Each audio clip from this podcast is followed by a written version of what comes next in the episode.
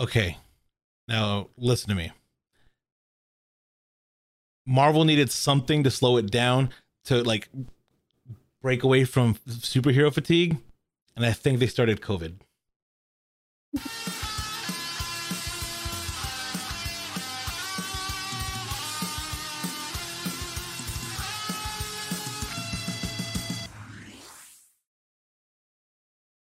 Hello and welcome to the OK Roundtable. I am Kitty Man, and with me, as always, is Mort, aka Loki, and down, down below with me is Fat. What's up? So, yeah, everybody, how's everyone? Go how's everyone going? We just got the wrap up of Loki. You know, like we're we're we're sitting here with the the biggest stretched rubber band I think that they have done in the longest time, trying to set as much like set as many spinning plates as possible to see if they can fucking pull it off. But Fair. to start, I I really think that the most beneficial thing that probably could have happened to Marvel was a a slowdown of the world, because Endgame was such a fucking pinnacle. And like, for, uh, Spider-Man Far From Home was such a like, you know, like release of tension, like a like you know like a, a an epilogue that you get to just release a bit of the tension, deal with the like you know effects of what happened, like everyone's back, like okay, it's just kind of a release of tension, and then you go, now what? Like what now? You just had this big epic moment, and there's no way anyone thought it would be, it could be pulled off. No one thought that the first Avengers would get pulled off, first of all. And then you have, and I, I mean, almost didn't. Like it's so shaky. Like all this shit with Ant-Man and Edgar Wright, the the Hulk being what it was. Like it just the fact that like the first Avengers came together and it was this big. Holy shit, they did it. And then they're like, we're not done yet. Then they go for another, you know, what, six years on top of that, or six, seven years, and they fucking land the dismount. And you're just like, what now? A lot of people are tired. It's been, it's been, you know, over a decade. And then what happens? COVID. And it just slows right, everything right when down. We need a little bit of a breather. Yeah, and it's like, so we slow it down, you can take a little breath, and then what is happening now is what's hap what happened in comics before, and that scares the shit out of me. Where the M C U, the great thing about the M C U was that it was a, a nice unified timeline of events. You knew where to start, you knew when things were happening, there's a passage of time that you could follow very clearly. And now that we've reached the end, Uh, a post-Endgame, you are at a place where you now have to go read this the mini story, the mini issue on the side to prime yourself for the next main thing. And like that kind of worries me. Maybe so. I, the thing that worked, I think, for Loki, and, and I'm going to go ahead and say that I think it worked, um, was telling a much more small, contained personal story that just had big universe-shaking consequences, rather than being a big universal story. This isn't, you know, us cutting to a different set of heroes every thirty seconds to see what they're doing set up for Thanos. This is following Loki. It's just Loki. And we introduce new people through Loki, and we get to know them through that frame, and we start to appreciate or like or hate or whatever them. But it's all very small as far as the the origination of the story. It's just a very small Loki story. Loki's trying to figure out where he fits in this universe. And that's a really big concept, but it gives you a lot of freedom to work with that. Trying, trying to, to make it too big wouldn't have worked. They let the story kind of work itself out. And then when, well, I guess we shouldn't go directly into spoilers, but I know. Uh, no, but what, what, what I'm talking about though is like you, you start off and you have like WandaVision, Falcon and Winter Soldier, and um, Loki. You have these three uh, miniseries that are all primers, and they're all linked together and they it's all set up for what's coming next for the main movie. And then you have Black Widow, which is a prequel sequel. Bait. Black Widow's it's that's a that's a long thing to talk about, I think, but because because Black Widow's basically almost a vestige from Phase Three. It's more of a Phase Three movie, at least as best I can tell right now, than it's a Phase Four. It might have lasting consequences. We might see a lot of Florence Pugh, you know, moving on throughout Phase Four. But really, what what Black Widow did for me was recontextualize Endgame. That's what it does for me. It's it actually kind of throws a wrench into the whole Black Widow character. That's kind of interesting. I'm not sure that that story was really told in the film, but the story that comes out of that is really, really interesting, I think. I don't know. Like, fought. You've seen, you've seen, you've seen all of it, right? So, yeah. like going, like going forward, do you think that this becomes required viewing? Because I feel like this is this has huge implications. I, I, I think if you're gonna go back and watch like Phase Three movies, I think Black Widow will be required because it, it gives her it gives her final moment in Endgame like so much more meaning. It feels yes. a lot better. I wish this movie had came out somewhere like between or near uh after after like Civil War. Then we would probably would have gotten like maybe Black Widow, or maybe we could have gotten uh gotten it like after like uh Black Panther. And then, you know, we could have had Black Widow, and then, you know, the M C U moves on as it's supposed to. And then her death kind of becomes more, like, it, it's, a, it's a lot sadder, because then you know that she's doing this because it's not just a mission. She's doing it because she genuinely cares that, that, uh, I'm getting, I can't remember names right now. I, Don't be the sister? No, uh, the archer. Taskmaster? Oh, Hawkeye. No, Hawkeye. There you go. Uh, okay. I yeah. Uh, you know, it, she wants him to like survive, so she can, so that they can go and return, so he can go and return and see his kids. It it it, it, it would make that sacrifice so much. I, I think it would have like hurt a lot more than it did in Endgame, because Black Widow kind of was like a, a like a background character. At least she was sort of like put to the side, because like she because she didn't even get like a funeral scene or anything like that, right? Like it was just like she died, and then like everything, the, the pacing of the movie couldn't stop, other than that one right. moment by the lake where they're like she didn't come back, and then, ah, it throws the fucking bench across the lake or whatever the fuck. Like and I and I get that like the the pacing couldn't you couldn't sacrifice the pacing anymore. It was already a long as fuck movie. It really was. And you, um, you couldn't slow that shit down. So for what it's worth, this finished filming in October of twenty nineteen. So it was ready to go by like, I mean, certainly by the end of twenty twenty, it would have been ready to come out. So like this could have been almost an immediate follow-up to Infinity War. But, uh, in Endgame, rather. Um, I was going to say, it, just, it was, I think it was supposed to be a follow-up to Endgame, but again, It's it's still set like, you know,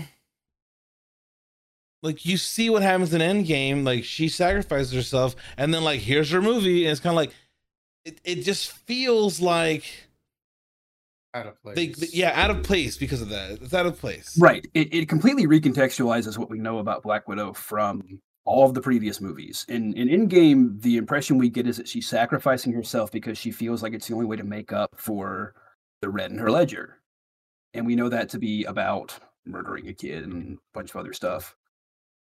And now we find out that like she didn't she didn't murder a kid, and she actually got to really make up for it in kind of a positive way. I mean, not great, but something. Well, and then she it, does yeah. have a family too, so like all of these themes we were seeing with Black Widow throughout the the first, at least in Phase Three, very heavily. Like they just make her be whatever they need to fill that movie. It, it's really annoying, actually, to a certain extent. Yeah, because like, uh, and, and I and I liked parts of Black Widow, but I'm really tired of it being okay. Well, we needed to have a broken woman, so let's just have her be, you know, forcibly barren and really sad about it. But then we need to make a light joke about it later. We'll also do that too. I mean, obviously these were different people writing these movies, and it's it's having to rely on a, a framework that was set up by Joss Whedon of all people. But also, so Florence, Florence Pugh made that joke. If we're being honest, like Florence Pugh, like so That's clearly, true. like it affects the shit out of uh, Black Widow. But Florence Pugh's kind of like, eh, like again, the, the, the joke was kind of like, I have a dog. Like she doesn't right. care. Like she doesn't give a shit. That part doesn't doesn't affect her in the same way. I think I, I kind of like that. Like it does feel weird tonally, but you can tell that they are different characters, different people because of that. I like the characterization we got out of this generally. I like it better than what we've gotten from her before. It's just wildly inconsistent. Black Widow is a green screen that you throw on whatever you need for that movie against whatever foil you have. You need her to be a romantic interest for Hawkeye, great. You had to now be for Hulk, great. You had to kind of be for, I don't know, Iron Man, cool, throw that in, like whatever. You just throw her in there and have her be the foil for whoever you have that's a major male leading actor opposite of her. And it's frustrating. It's frustrating. Well, again, the, the, the thing that gets me about um, this movie is that like you can you can tell that they they they couldn't go too far because Endgame was already like you know written and done. So like While uh, while Endgame was already in post production and stuff, like the script's already been done, so they, they were just kind of like, let's just do some cool set pieces and do some more setup. And it's it just feels weird to have a movie that's so set up when you know the characters when the character dies. Well, isn't that kind of how the Marvel movies are made though? Like it seems like their set pieces are built with a movie around them. Like you kind of have the idea of what the big action scene or big action scenes are going to be, and then you kind of get us from there to there to there using plot points. But like, I feel like those things were done before the movie's even like finished having a script developed. But I see, and here's where I will disagree, because I think that there are plot points that are planned ahead, but like you can't do that the same way for Black Widow because you know that she dies. There's no development, right? Like for right. me, in, in, in sorry, go ahead. No, like for me, my my whole theory on why after Iron Man two, Jon Favreau says I don't want to direct anymore, but I'll stay in and I'll be here, and he basically has to be just an on-site secondary director. Or third director, right. whatever the fuck. Like, right. like who? How great would it be to show up on a film and you have Jon Favreau there to help you do stuff? He's just there. He's just there, and he's playing ha- fucking happy, and it's like an N B D, right? Like, awesome, fucking perfect. But like, I think part of it is because like, they were there, there's a lot of control in the story uh, through Kevin Feige, right? So, mm-hmm. like Iron Man one, two, and three, you have to have the character get to the point where when the culmination in Avengers happens, or one, two in Avengers, you have to have the, the enough progression to where the when the turn happens in um, Avengers, it makes sense. And then, of course, dealing with the P T S D of that in three, like makes sense. Like those points, I think, are there, and you kind of have to make sure that that like has a good through line. But like with Black Widow, you kind of can't. Like it has to be pure setup for uh, Florence Pugh. And David uh, Harbaugh, Harbaugh, what's his name? David Harbaugh, Harbour, Harbour, Harbour, uh, whatever. Like a like a boat harbor. He's a harbor. He is harbor. like amazing in this movie. Holy right. crap! And and, and I, I wanted to touch on that for sure. The the three actors that are set alongside ScarJo in this do an amazing job. Rachel Weisz does a great job. David Harbour does a great job. Florence Pugh does a great job. And that's so important in this movie where we already know what happens to the main protagonist. We we need to have somebody else in this that we're worried about. And like compared to most of the M C U movies where I'm not worried about people dying whatsoever, like the ones that do, you kind of see them coming. They, they have reasoning that makes sense. I was excited about who was going to survive this one. I could easily see Rachel Weisz and David Harbour at the very least getting, you know, nixed by the end of it. Uh, and, you know, that, that's an interesting thing for a Marvel movie. That's nice. Uh, it does feel like the universe is starting to get more possible. It seems like there are more things that could happen, and it makes things more interesting to watch. Uh, yeah. I think the only counterpoint to that is uh, how how Loki ends. But uh, besides that, I, I, I don't know. I might I might disagree with you about how Loki ends. Well, because you okay, we'll we'll get to that then. But the, the thing about Black Widow for me is that, like Fought was saying, uh, it would be more impactful if we, we saw this like before, before yes. she died, because with, without that con without that context, part of what Natasha's doing in her sacrifice is like, you have a family, you have shit to go back to, like you have responsibilities that I cannot have and I do not have. Like you need to be there, right? And now she's also like, yeah, but fuck my family too. They're adults; they'll right. deal with it. Like it's kind of like it. There wasn't enough resolution for the family in this. I don't think it. It felt like we're still going to get more, and I guess we'll get that as like a, another Black Widow with Florence Pugh taking over or something like that. But like, I, I agree. It, it the timing makes it feel off. I think it would have been much better before Endgame. I think it would have been pretty decent immediately after, too. As like a contextualizing thing, it could have worked. But years later, especially compared to the shows that we're getting, which to me are much more interesting. I, I don't know. I, I, I really liked the, the three actors acting quite a bit. I, I liked the characters that they played and how they went about doing that. That was all great, but the story, I don't really even remember. Okay, so speaking of saving saving the widows, that's that's what the plot was, I think. Yeah, and then uh, they did, and now there's a whole fucking team of them apparently. So it's like, because as we know, the only renewable resource in the world is girls. Is, is girls, girls, little, little girls, uh, which is absolutely true because you can just take medication and become. But, uh, but yeah, like how fucking weird is that? That was a weird thing to do. Like I get where you're going, but I don't like it. No, you want it. You want to know the weird thing to do? So having a the scene analog in a Marvel movie. The scene.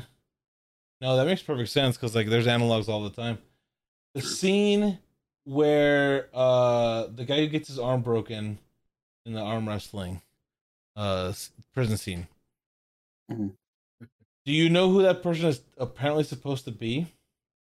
No. Apparently, that person's supposed to be Ursa Major, an X-Men character who can transform into a massive bear. And the actor says that they are the first mutant to appear in the M C U. And it's like, if it has no fucking meaning, doesn't show up on screen, who gives a fuck? Like, that doesn't make any sense. But yeah, apparently, oh, well, mutants in the M C U now, because that one guy said it. And it's like, I don't know about that one. Yeah, I, I did not it catch just that. Just a name that they had, and they were just like, whatever, just throw it in there. We need a Russian name. Right. Right. Right, we own this name, so use it. Now that we bought Fox, we can we can kind of start slipping them in. Like, cool. Like, I just, I don't care. Cool. Yeah, that's not interesting to me. Well, uh, the, the so, ending... so, some of the... Sorry, I was just going to say some of the Easter eggs we got in Loki, however, I really enjoyed. Really enjoyed. Well, that, that's what I was going to uh, uh, touch on here in a second, because I was going to say the, the post-credit scene of Black Widow is clearly something that was shot after. You think so? I think so, because, again, it relies on you having seen uh, Falcon and Winter Soldier. Because you don't know who yeah. the fuck uh, Dreyfus is. Like, you don't understand that person and what they're trying to accomplish. Like, yeah, I, I guess you're right. Like, this is the second time now, technically, that we've seen them trying to build like an alternative Avengers, like the a, Thunderbolts. A, a corporate, a corporatized. Uh, is the, is it the Thunderbolts? I mean, it could. It, it does seem like it. It seems like it's that's kind of.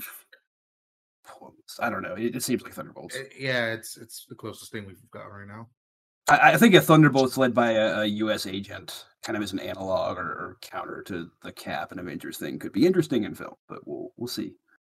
Right, that's what I'm saying. They're setting this up where you have like U S agent gets kind of approached. You have uh, Florence Pugh's version of Widow approached, and like they're getting paid, and it's like, uh oh, going after Hawkeye, and it's like, yeah, okay, yeah, I, interesting. I, that's an interesting setup. Like, there's, Like I said, it's like you're you're pulling that rubber band. You're you're trying to add as much tension as possible, and so going through WandaVision, you set up uh, White Vision.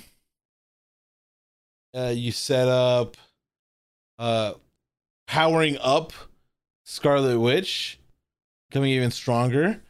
And so then you move on to uh, Falcon and Winter Soldier. You've re realigned the status quo of who Captain America is and who um, Bucky is.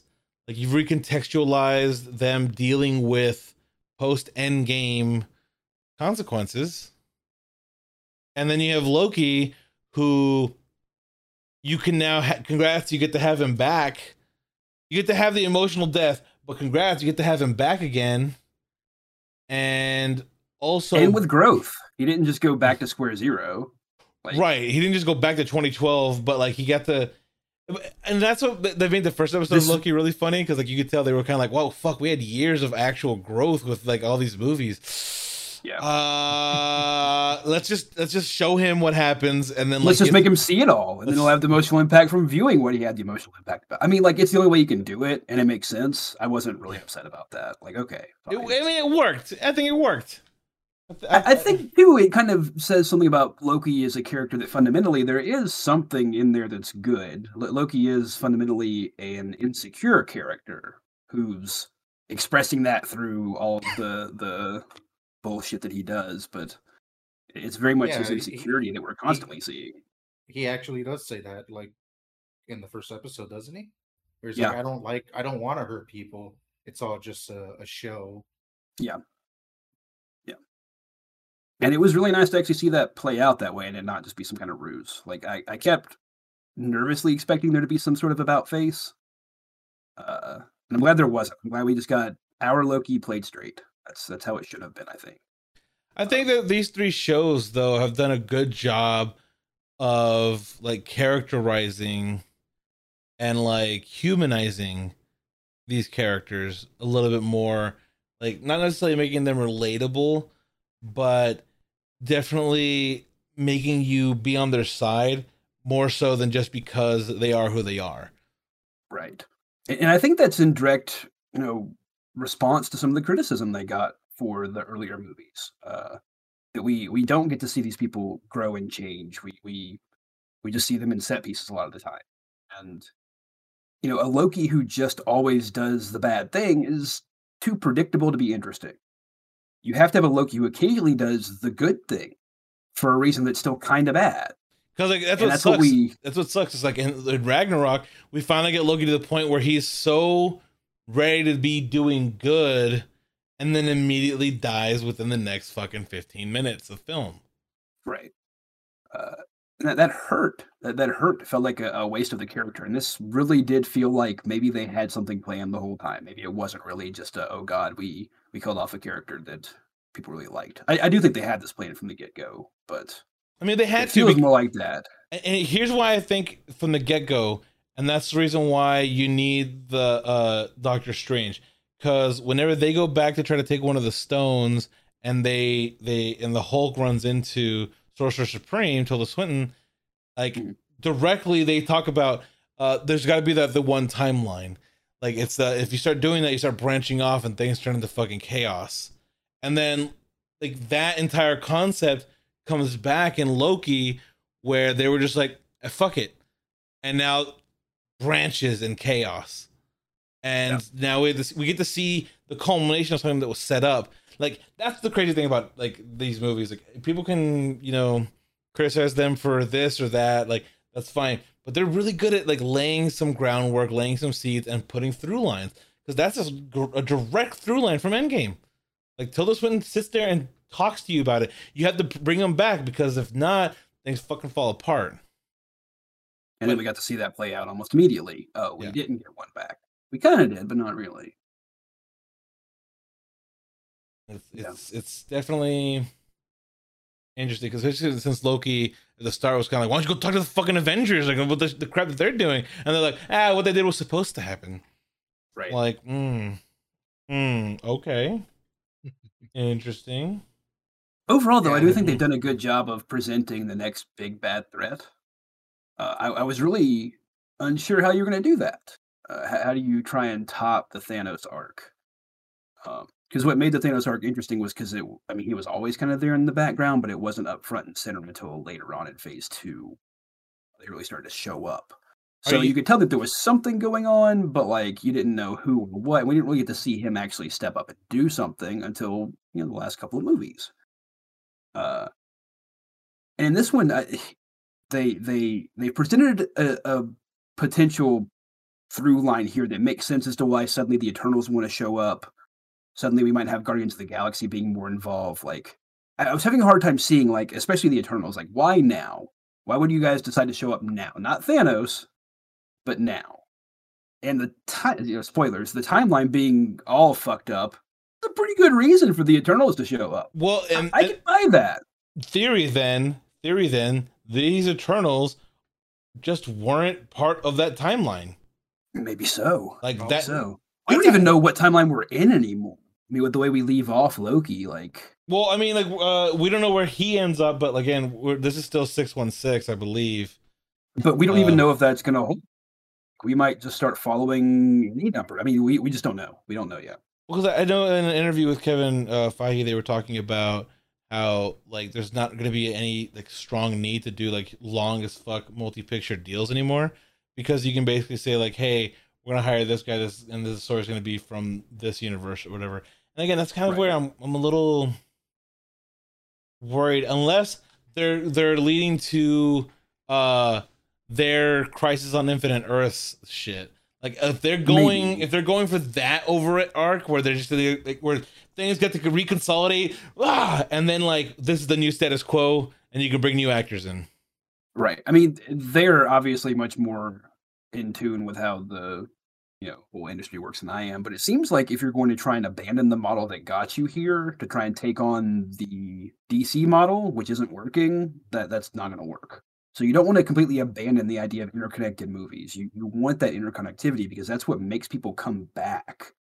People don't even know which D C movies they want to see half the time because they're not aware that comics exist in their own kind of self-contained universe. And they just want to go to see the, the next one of what they've already seen. They want to continue. Right. And they've, they've got to have more thought than that, obviously, uh, going in. And I think they do. Uh, I don't know. I, th- I think the way that we got to this point, though, is interesting. Uh, again, spoilers for Loki. Uh, there's no way to talk about this without. But right. having He Who Remains be, I mean, it wasn't it wasn't named this way, but it's it's Kang, right? Like we're all we're all cool on that being Kang the Conqueror. Yeah, uh, cool. Variant of him. Yeah. Yeah. So okay, good. Yeah, yeah. All right, fine, correct, correct. Uh. So, you know, that's not who normally is He Who Remains. That's not normally who's in charge of the T V A. And uh, apparently how it went about going was they were going to cast Jonathan Majors, who played Kang, in that role as He Who Remains. And they're like, well, he, he's kind of cool. Let's just use him as Kang. Uh, and that's that's interesting. Again, that leads me to believe that what they're focusing on is telling more small personal stories that you can interconnect with the universe, but not necessarily with the story itself. The story of Loki is really interesting. It sets up Kang. Now we have a reason for everybody else to be involved with Kang. But it doesn't have to be Loki starts off with the mission of, I'm going to go kill Kang. Like, that would have been boring. The the way we went about it, kind of slowly getting there, almost a mystery box style, really. I mean, this was almost an Aiden style of mystery box to a certain extent. You don't agree? Oh, no, I just, like, like I hope they weren't going, you know it would be good if we modeled something after what Abrams does. I don't think they were trying to do that. I think it just was a better version of what he tries to do. Like, sometimes he's successful, sometimes he's not. It, this reminds me a lot of Watchmen twenty nineteen, where if you know comic books, you kind of know where this is going. Like, if you know the Watchmen property, you know where Watchmen twenty nineteen is going on a general outline. You just maybe not don't know the specifics. And it does a pretty good job of kind of about facing you on some stuff. Great. Well, that, I think that, this was kind of similar. You kind of expected it to be a Loki variant by the time we get there. I, I, I actually, I mean, I, I didn't expect that, but what I did... I did uh, um, expect, because like uh, after the first episode, I saw that uh, Tom Hiddleston was an executive producer, and I like to think that he was he was like, you know what's good, the quieter moments, and like right. that's kind of where they were like, you can have the big set pieces, but it's the moment where like him and Sylvie are sitting there, you know, sharing a blanket.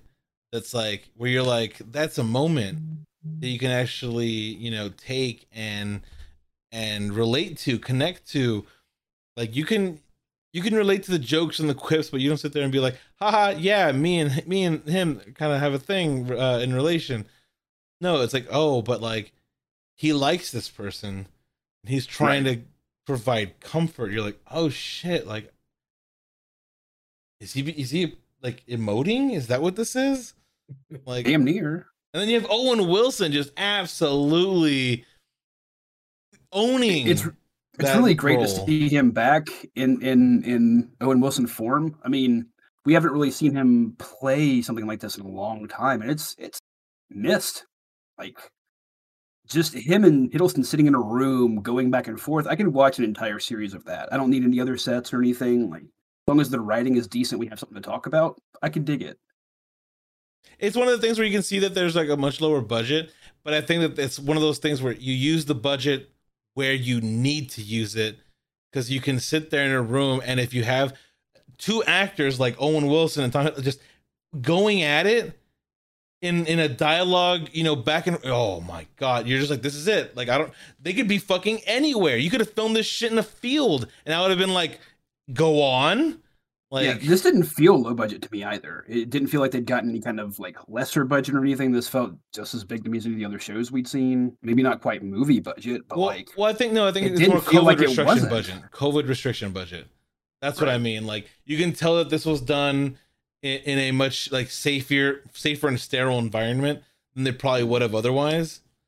Because like you don't, you just don't have the same amount of people. You just don't have the same scale. Like. I, I and I think about it whenever you uh, uh, the when he enters the T V A and he breaks out and he goes into that one room where all the desks are at and all you see everyone just spaced out like at least six feet apart. I'm just kind of like, uh huh, yeah, because like if that were if that was uh, without COVID, that would have been those would have been just regular cubicles and people would have been yeah. cracked into like sardines. But no, now everyone's nice and spaced out and everything. Everyone has like plenty of room. Don't worry about it, guys. It's safe. It worked though. Uh, so, if, if speaking uh, directly about Loki, like, what would you say is your favorite part? My favorite part? Yeah, of Loki. Of Loki. Uh, I want to say, I don't know. I, I guess I, I I'm not, I'm not good at saying these things. Uh, I, I guess like the grand scale of it, like how how they get it to be, how to get it to feel like as wide, as wide scaled as it's supposed to be, but you still just have, you know, a handful of people. It feels like you're watching people kind of like going through like this huge universe, and they're just kind of like, well, what the hell is going on? Like everything we go, everywhere we go, you know, death and destruction follow. I don't know. Uh, I, I, I, I can't. I, can't. I, I don't know how to. Or, or, I don't know how to like say how to say these things. Uh, Uh, more, I guess, uh, favorite part of Loki? Uh, I mean, maybe you can guess from my appearance, but I really like the character of Sylvie. Uh, I, I like the characterization of the the big three, really. Uh, the acting all around I thought was superb, though. I, I, casting, I guess you could say. Um, I thought her story is really interesting. I, I thought... It it rubs up against the kind of concept we saw in Watchmen, uh, you know, no compromise even in the face of Armageddon. That's kind of Sylvie's whole thing is, let's go ahead and, you know, kill this guy. Might result in something worse, but my goal was to kill this guy. And like, I, I don't have anything else to do, so we're going to do it. I I can really understand, I, I guess from a personal perspective, I can understand being traumatized as a child and having that become what drives your entire being. And I guess it's interesting to me because you can't survive that way. That that's a thing you can do for a long time, but you can't live that way forever. And we have to see Sylvie grow past that at some point. Like no matter what the story goes on from here to be, we have to see her grow from here. And so I, I thought it was really interesting to see, I mean, we got to see two different Lokis growing at two different rates effectively. Uh, which is an interesting concept. We didn't lean away from, you know, the the multiverse thing, which is great. I like the weird stuff. I think Marvel getting into weird stuff is great. Um, I, I think the uh, attention to detail on things without it being a bash over the head kind of thing also was great. I, th- I think having the Thanos copter and Throg uh, just in there as visual gags is perfect. I love stuff like that. That's that's what I, as a comic book you know, person, want to see. I've grown up with comics. I know these things. I know there's a Thanos copter. I know there's a Throg. I want to see these things. I don't necessarily need them to be huge set pieces, but just a quick visual where I can catch it. That's awesome. That's what I love about movies, things like that. Uh, so yeah, I mean, Sylvie specifically, uh, but all of the the acting was, I thought, fantastic.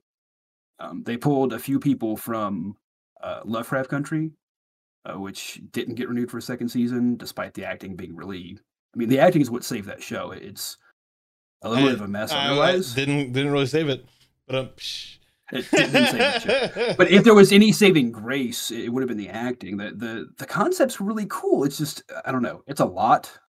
It's a lot. We'll, we'll talk about Lovecraft Country some other day.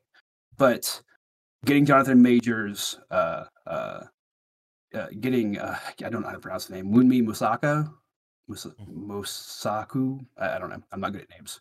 Uh, but she did an amazing job too. I, I thought the acting, especially throughout the show, was really great. Um, I, I I felt things. Fuck, like especially when people started getting pruned right there before we find out what that exactly means. Like when when our Loki, when I don't know Prime Loki, whatever we're calling him now, gets pruned as he's about to say something to Sylvie. Like I was upset. uh. When Mobius gets pruned, I was upset. These were things that bothered me. I had emotional responses to these things. And I don't always feel that way about Marvel movies. Sometimes there are emotional pieces. You know, the the the last half or so of Guardians of the Galaxy comes to mind where there's a lot of emotion you were expecting. Uh, but I don't know. It, I, the acting. I like the acting. Uh, I mean, the, the acting stuff. I think uh, so far, every sh- every one of these shows have had great um like moments, and I think part of it is if you when you have like six twenty minutes like chunks, like you can kind of spread that out. Sort of like the reason why I think things like Daredevil season one and two worked out is because like if you tried to do that in a movie, you couldn't do that. But giving them thirteen right. hours, like it's the slow boil. Like you give them give it time. You give it time to, to, to build up. And I think that's why Uh, you look at these miniseries, not necessarily Black Widow, because Black Widow, you know, really, if I, I, unless you want to know who the fuck Florence Pugh's character is, all you need is the end credit scene of Black Widow. And congrats, like, there you go. There's the setup on where why she's going to be where she's at. Like, right. She's mad that Black Widow's dead. And, and, and, and, and yeah, and here, and here comes Dreyfus saying that Hawkeye's responsible. Like, okay, like I'm, I'm in, I'm following. Got it. Like I got it. But the rest of the movie, I'm just like, were you, you, were you trying to say something and then couldn't? Like, I don't understand. Like, but whatever, it's fine. Uh, but these shows with WandaVision, uh, Falcon and Winter Soldier, and then Loki. Like, has there been another series announced? Like, or what? Is there anything that? Because we we've known about Doctor Strange and the Multiverse of Madness. Like, my theory before was, oh fuck, Wanda's gonna fucking lose her mind and create the multiverse. That was yeah, my theory. And they... It's and that's gone, and that's good. I'm glad. Like, I'm glad that this was the way they went. Right. Like, and they, they directly kind of non-wing to it too, with with the the casting of the other Quicksilver Silver as the Roy Bono character or whatever. Like, that's a wink and a nod to that. That's saying, yeah, we know you thought that's what it was going to be, and we're doing this other thing instead. I, I appreciate that as long as there is another thing. I, I always worry about the follow-up, but I like the way that's played out now. Yeah, they've, they've clearly, they've clearly thought about it. Yeah. And, uh, the next... The next series is What If, right? But the, yeah. but What If What If is a almost non uh it, it's non-canon, but that's the next thing. Miss Marvel would be the next thing thing, right? Next I don't know. Thought, what would you look up? What'd you find? Oh, uh there's also well T V shows, right? Well, yeah, anything. Yeah. Like, what's the next of the M C U? Marvel, what's next in the M C U? Wouldn't Miss Marvel is twenty twenty-one. Oh, that's right. Shang-Chi and the Ten Rings. Legend so of the Ten what, Rings. What what is that going to give us? Well, it's going to give us the actual Ten Rings, if you remember. So, so that's September. Shang-Chi. The the I, one thing from the trailer that really like that has me kind of like a little I don't know I guess uh, excited for is we see a little bit of Abomination. Do we? So I don't know. Yeah, uh, at the end of the second trailer for Shang-Chi, we see Wong Ooh. fighting Abomination. I don't know, like maybe they're gonna they're linking back Abomination, which I think is interesting. I thought that we were trying to ignore what the first Hulk movie. But we obviously don't. Like, I feel like we mentioned Blonsky at one point in the M C U. We definitely have Thunderbolt Ross.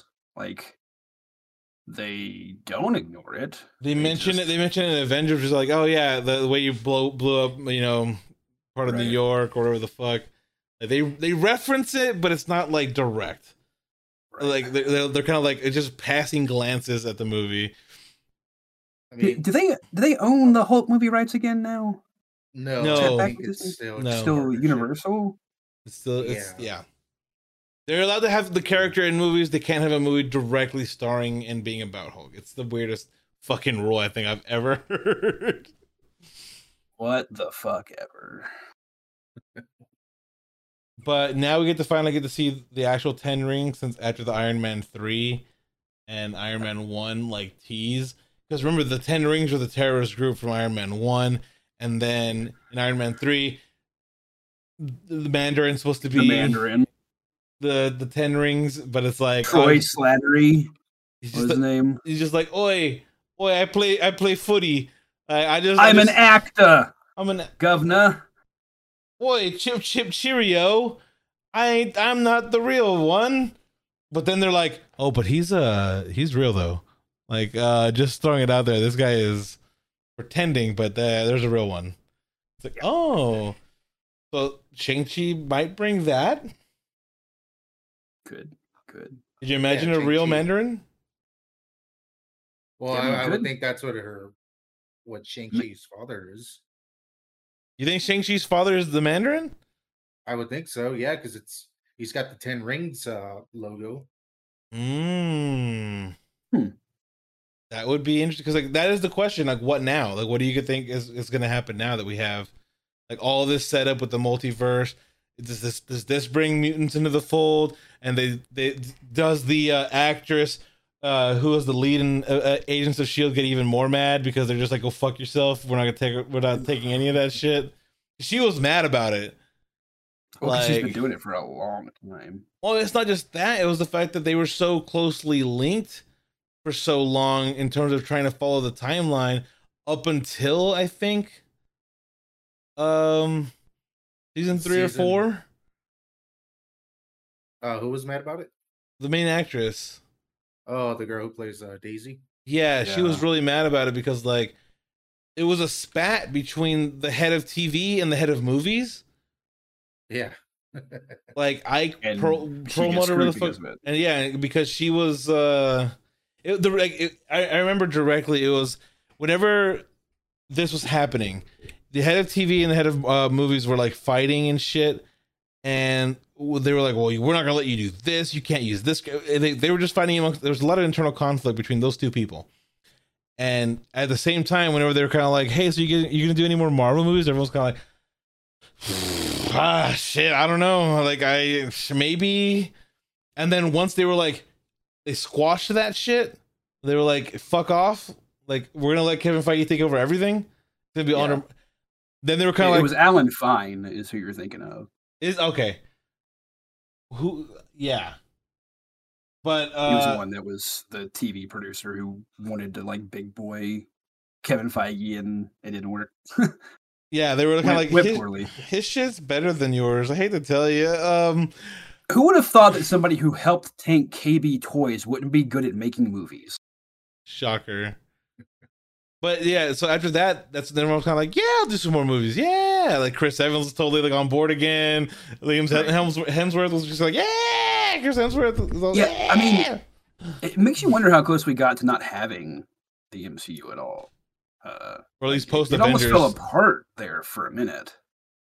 Like, okay, we got Avengers. That was cool. We can never pull something like that off again. So let's just end it. Like it, it very much almost stopped right it, there. It almost did. Because I, especially with um, the fact that you can tell Phase Two had a lot of like, you know, like it was it was the middle child, and they knew it because they were they were leading towards Endgame. Got to get there. And we just have to get there. And that's why it's you have like the Iron Man three there. You got you know the, it's kind of you know Ant-Man. You're trying to introduce things. Thor, the Dark World. Thor, the Dark and again, World. That, that's that's why this works so well now is because they have you know you have Kate Herron who's coming up with her idea for what Loki's going to be, and then you have Kevin Feige who's you know part of that process. So that when they are coming up on hey, I've got Jonathan Majors coming in as He Who Remains, they can make that decision. Well, let's just make him Kang and roll with that. Like, that's not a traditional comic book thing, but it works. The thing that really works, especially with how good of an actor Jonathan Majors is. Like, he, he's on screen for, like, what, ten minutes tops? Maybe. And it, it's it's a brilliant performance. He is unhinged in a way that it's hard to even describe. So much emotional depth. It's a huge range very quickly. Yeah, and I, and I, and I can believe that he can play King because... Kang is just like a whole bunch of different copies of him, following Kang Prime or something like that. Right. Uh, I mean, I, I've seen him do the the angry, you know, serious stuff in Lovecraft Country. So the only thing I didn't know he could do was kind of the more lighthearted, unhinged version of things, and he did a great job of that. Do you, do you, uh, do you think he can do Kung Fu? I think he can do Kung Fu. I really do. Have you seen him without a shirt on? I have not. No, not not. not you should. Uh, man could do Kung Fu. All right, I'll keep that in mind. uh, it, it Kang's gonna be the big bad now. Okay, like I can see that. Like I'm, I I, cu I'm curious. But what were you say, Fod? I don't, I don't know if it's gonna be Kang, but I, I kind of, I kind of don't want him to be like the next Thanos. No, I mean, like I you know. think you think he'd be the next like Avengers level threat, not necessarily like Endgame level threat. Like Avengers one, oh. you have the, the the the main conflict, and then they're gonna re reveal that it was actually you know more than that. Because again, they're setting up all this shit. Like they they're setting up to have Wanda be even stronger. She was already fucking strong. She's not gonna be stronger. There's gonna be a multiverse, so Doctor Strange has to be involved. So you can have Doctor Strange, and I'm assuming Scarlet Witch. Uh, teaming up to try to handle that shit. Uh, Agatha is going to be back too. Agatha's going to be back. That's yeah, going to be they, great. They, they, Kevin Feige did say like they want to bring her back. Why wouldn't they just, you? Holy they just shit! Don't know. like, like, if you can get Catherine Hahn to do something, do it. Not bringing her back would be stupid. There's no way that she's more expensive than anybody else who could fill that role, and she's brilliant. Like no. I, I really like what they're doing with casting. The casting always shocks me with how good it is. Um, I, don't know. I mean, you you gotta give them something to do, and again, that's where, again, Black Widow I feel is is not a necessary viewing of the M C U, and that's really unfortunate. Whenever like yeah, it recontextualizes stuff, yeah, but like it ultimately until we can see like any sort of. Um, payoffs from those setups, like it seems like it's completely miscast. Like unless you're gonna have fucking David Harbour fucking like red guarding the shit out of things and just nonstop, cool. Invite him in, give him a fuck ton more to do, sure. But like right now, I do not give a shit. Like it's such a weird, it's a, it's such a weird thing because like the the implications of what's happening in Loki and everything else. I'm just like, oh, there's these bigger bigger things. Like what's happening to Russian Captain America is kind of like okay, like the, sta I, the, I the like, stakes are bigger. I like him though. Again, like I, I like the smaller personal stories. I just do. The the big world spanning stories can get really tiresome for me. But I like David Harbour. I like letting him go loose and be Russian Captain America. Like, I, I don't know if you could have gotten a better person to do the role for sure. That's what I'm saying. But like, uh, again, they finished it two years ago. Like, so what, what are we doing here?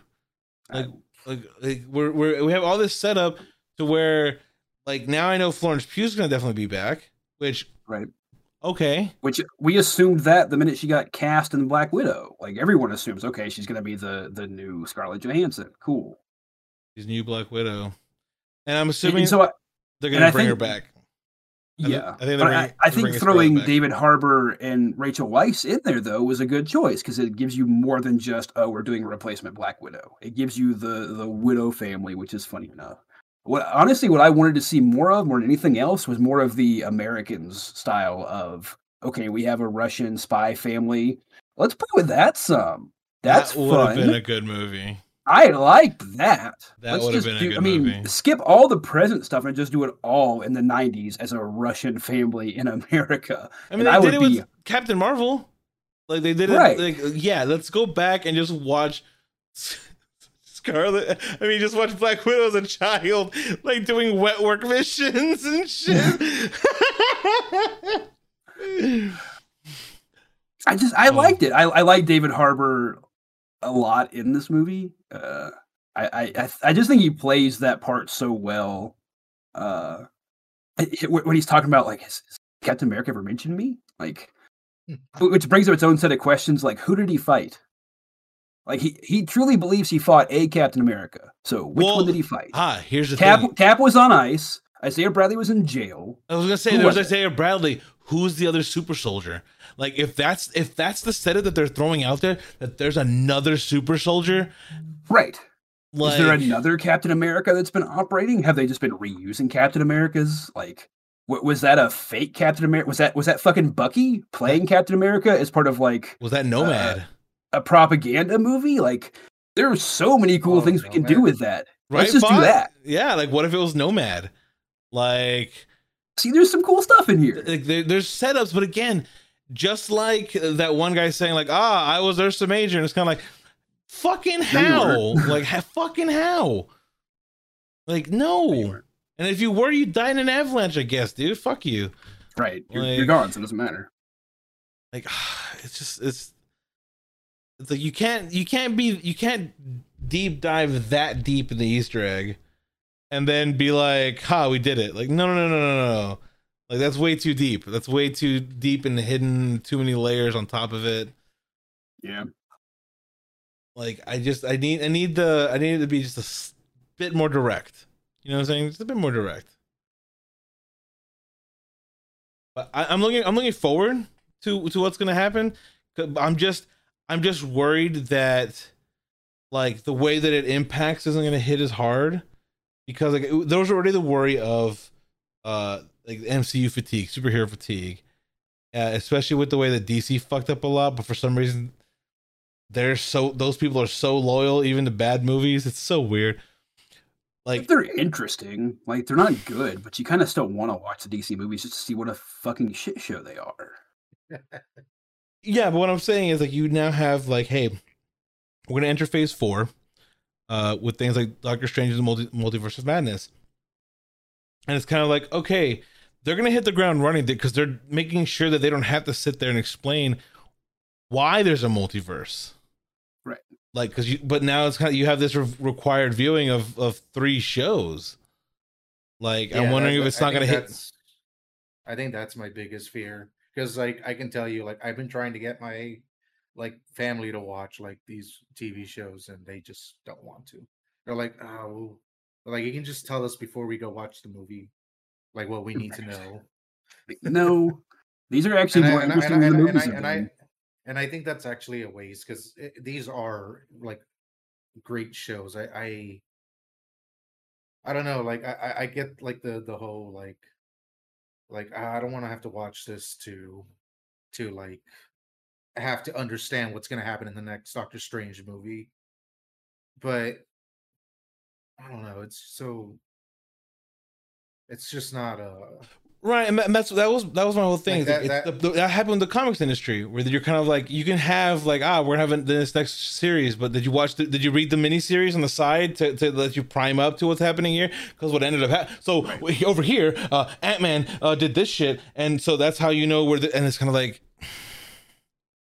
right, and that kind of hurt the comic industry for a long time, doing stuff like Secret War and shit like that, where you'd go, oh yeah, here's this huge universe shattering thing, and also if you go read X-Men this week, it's going to cover it, but you go read the X-Men, it's like, oh yeah, there's a civil war on anyway, and then they get back to what they're doing.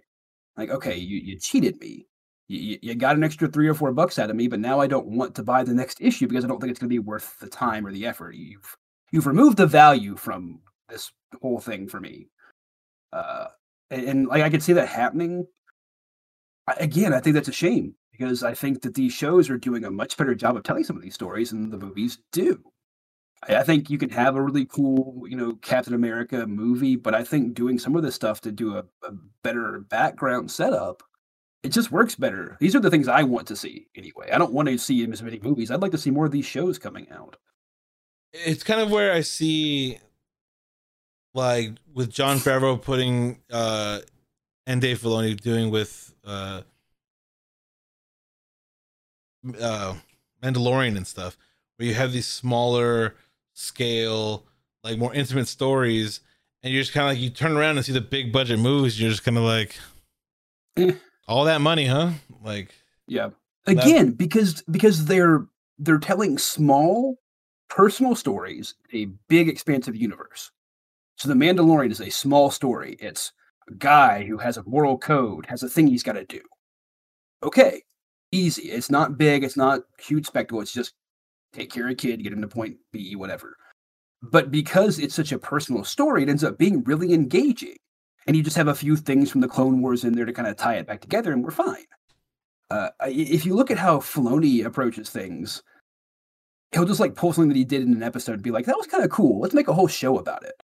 Like, hey, we've got this one clone that's not so hot. Like, Clone ninety-nine, complete fuck-up. And he's in an episode of Clone Wars, and that's cool. Hey, what if we took that idea and extrapolated and went further? What if we had a bunch of clones that were all fucked up and made them their own squad? Okay, cool. What if we took that Bad Batch squad and just gave them their own, their own show? Like, do the whole thing themselves? Okay, cool. You can see how the, the thing kind of progresses. Like, you can almost watch the idea form in the art that Filoni puts out. And again, because it's smaller, we care about it. We have an actual attachment to that. If you're watching Bad Batch now, and you've been watching, you know, since Clone Wars, you remember ninety-nine. You remember Echo prior to getting his hand blown off. Like, you remember this stuff. This is not something random. But if you don't know what any of that's going on or anything, you can watch Bad Batch and get the story of what's going on there. It's a continuation. It's not rehashing. It's not recontextualizing. It's just moving on. And I think that's what kind of works. And that's why Black Widow didn't work. It's not moving on. It's recontextualizing, and we already have context. We we made up. I, I'm I'm done with Endgame. Like I, I, I I'm didn't really need, moving I didn't, on from it. I didn't need different context, because like to me that sacrifice is now slightly more devalued. A little bit, because like the sacrifice was like, you have a family, you have you have shit that I don't and cannot have, other than like found family. Like, you need to go be there for them. And then, like, so she does that. And then, like, he's going to, he gets his family back. And so you basically have the second Hawkeye with a daughter. And I'm just like, that's where this could be going. And I get it. And I, I I'm fully fine with it. I wish they'd acknowledge, you know, Nat a little bit more. Like, maybe at Tony Stark's funeral. Maybe. But still. Yeah. I... I don't know. Like, it's okay. It's okay. Like, that's fine. But I didn't need to get go back and be like, oh, by the way, like, she also, you know, here's more of her backstory. And again, we don't know exactly what happened in uh, uh, Budapest. Uh, but you now hear, once again, a reference to a single line between what happened to her and Hawkeye. Right. Like, oh, we. You know what would have been more interesting as a movie? That maybe seeing Budapest. Yeah, maybe seeing what happened at that time. That would have been more interesting. Like, if we need deep background on somebody, that seems more important than. I, I think what they were trying to do with this, though, was to move on. They were trying to say, look, We're wrapping up Black Widow's story. That's the only thing that was really kind of hanging out there from phase three, phase four. So now, like, we're good, right? You guys are good? See, Black Widow's fine. She has a family and she's happy and she's walking away fine. She gets the happy ending, even though we know she's going to get it, you know, eat it off a cliff here shortly. That's what I'm saying. It's kind of like, I, I, I feel like it was a complete misstep, as if they were kind of like counting the money from Endgame going like, holy shit. Uh, I yeah, think if they had decided yeah, to make this movie two years it. ago, it wouldn't have happened. Like, if they're sitting around, they're like, okay, COVID's happened. We haven't done anything in a year or so. We need to make a movie. Let's do Black Widow. That wouldn't have happened. It's just not a real thing. The only way this movie gets made is if it's finished before twenty twenty, and then they just sit on it forever. And that's what happened. It was finished by the end of twenty nineteen. They had it ready. They just were going to, I mean, I think it was going to come out, like, at the time we started to shut down for COVID last year. And they just kept delaying it. It moved to July, moved to November, moved to this year. Well, I don't think the movie would have been made if it wasn't, like, they would have released that movie if it wasn't already made. But that, that's that was my like, point. A, like, if it was already done, they, they were trying to do the whole holdout for theaters thing, but it's like, for this movie, I think no, this would have been great for there. D+. Plus. Like, this would have been a right. great the D+, plus starter. Kind of like, oh, also, the new M C U movie, uh, gets to, you get to recontextualize, you know, Black Widow and what happens there, you know, like, learn a little bit more about one of your favorite characters, even though they're dead. You could have even used the, the post-credit scene on this to introduce uh the the Lee's Dreyfus character and, and flop them around, you know, done this is the intro, done the U S agent interaction is the second follow-up, it would have worked just as well, right? And you would have had more context, and you'd have been like, oh shit, like this person is going to be one of the through line people, like in in these in these series and shows, right. Like, and that's, I mean, it, that's where you kind of, yeah, because Spider-Man was a follow-up movie too, uh Far From Home, and it leaves us with things being different. It is a huge change. It is a very clear vector on where we're going. Spider-Man has been outed. That's a big deal. We have we have stuff to work with on that. We don't have a clear picture of where we're going next with these characters after watching Black Widow. We don't know. We we we know what one person's kind of doing. We know they're being misled, so they're probably going to be, you know, a fake villain about face at some point. Yeah, yeah. It, we we get it, but like, it's not as clear as what we're doing, and that's why it's not really as interesting. There's nothing left for us to hold on to to go, okay, what's next? The the, the Florence Pugh what's next is not enough. It's just yeah, not. I need to know what David uh, Harbour is going to be doing. Yeah, like that's where I want. Like, I want more of him in the M C U. I very much do. It kind of, knowing that there's a shit ton of fucking widows though is like. They need to undo that. Like, they need to do something. Like, but like, oh no, all the widows died. No, because then you run into the fucking Resident Evil problem. Like, again, I don't, I don't know if you guys all remember. All of the Res widows died on the way back to their home planet. No, no, like they're they're they're all they all team up, they're all fighting, and then they all just die in an explosion, and then there's only one left now, and it's all like, it's Florence Pugh. She got out. And they're like, oh man, if only all the other widows didn't die. Yeah, like, too bad. Uh, I guess I guess girls aren't a renewable resource. Weird. Weird. Weird. Goyles. I wish Goyles. I wish Goyles were more of a renewable resource. Like, what the fuck? What the fuck does that what does that line even mean? You fucking weirdo. Like, like that's what I'm saying. I think that there's a lot of things that were like in plans and in development, and they were just kind of like, even that plot point would play better if it's not after Cosby's let out of jail. Like, oh, you waited long enough for it to not land well. That's wild. Like, you had a time sensitive plot point and you waited until it wasn't time sensitive anymore somehow. I mean, I don't know, man. It just, why did it have to be the weird Trigun uh Fortress in the Sky thing?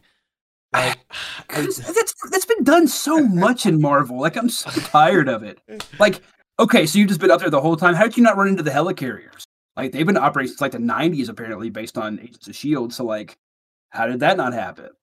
Like, Jesus, uh, what what is our like NORAD doing in the nineties? If if there's, I mean, there's helicarriers flying up there undetected. There's this thing. There's aliens coming back and forth. What are we doing? What is she, what is S H I E L D doing if not being a multinational organization? Like, you're fucking with Wanda because she's running a town. Like, go deal with the fucking flying evil fortresses. What are you guys doing? No, I mean, as as far as like, so like S H I E L D to me was always kind of like, we're above, you know, governments thing. Right. But like, it's supposed to be like a U N, but functional.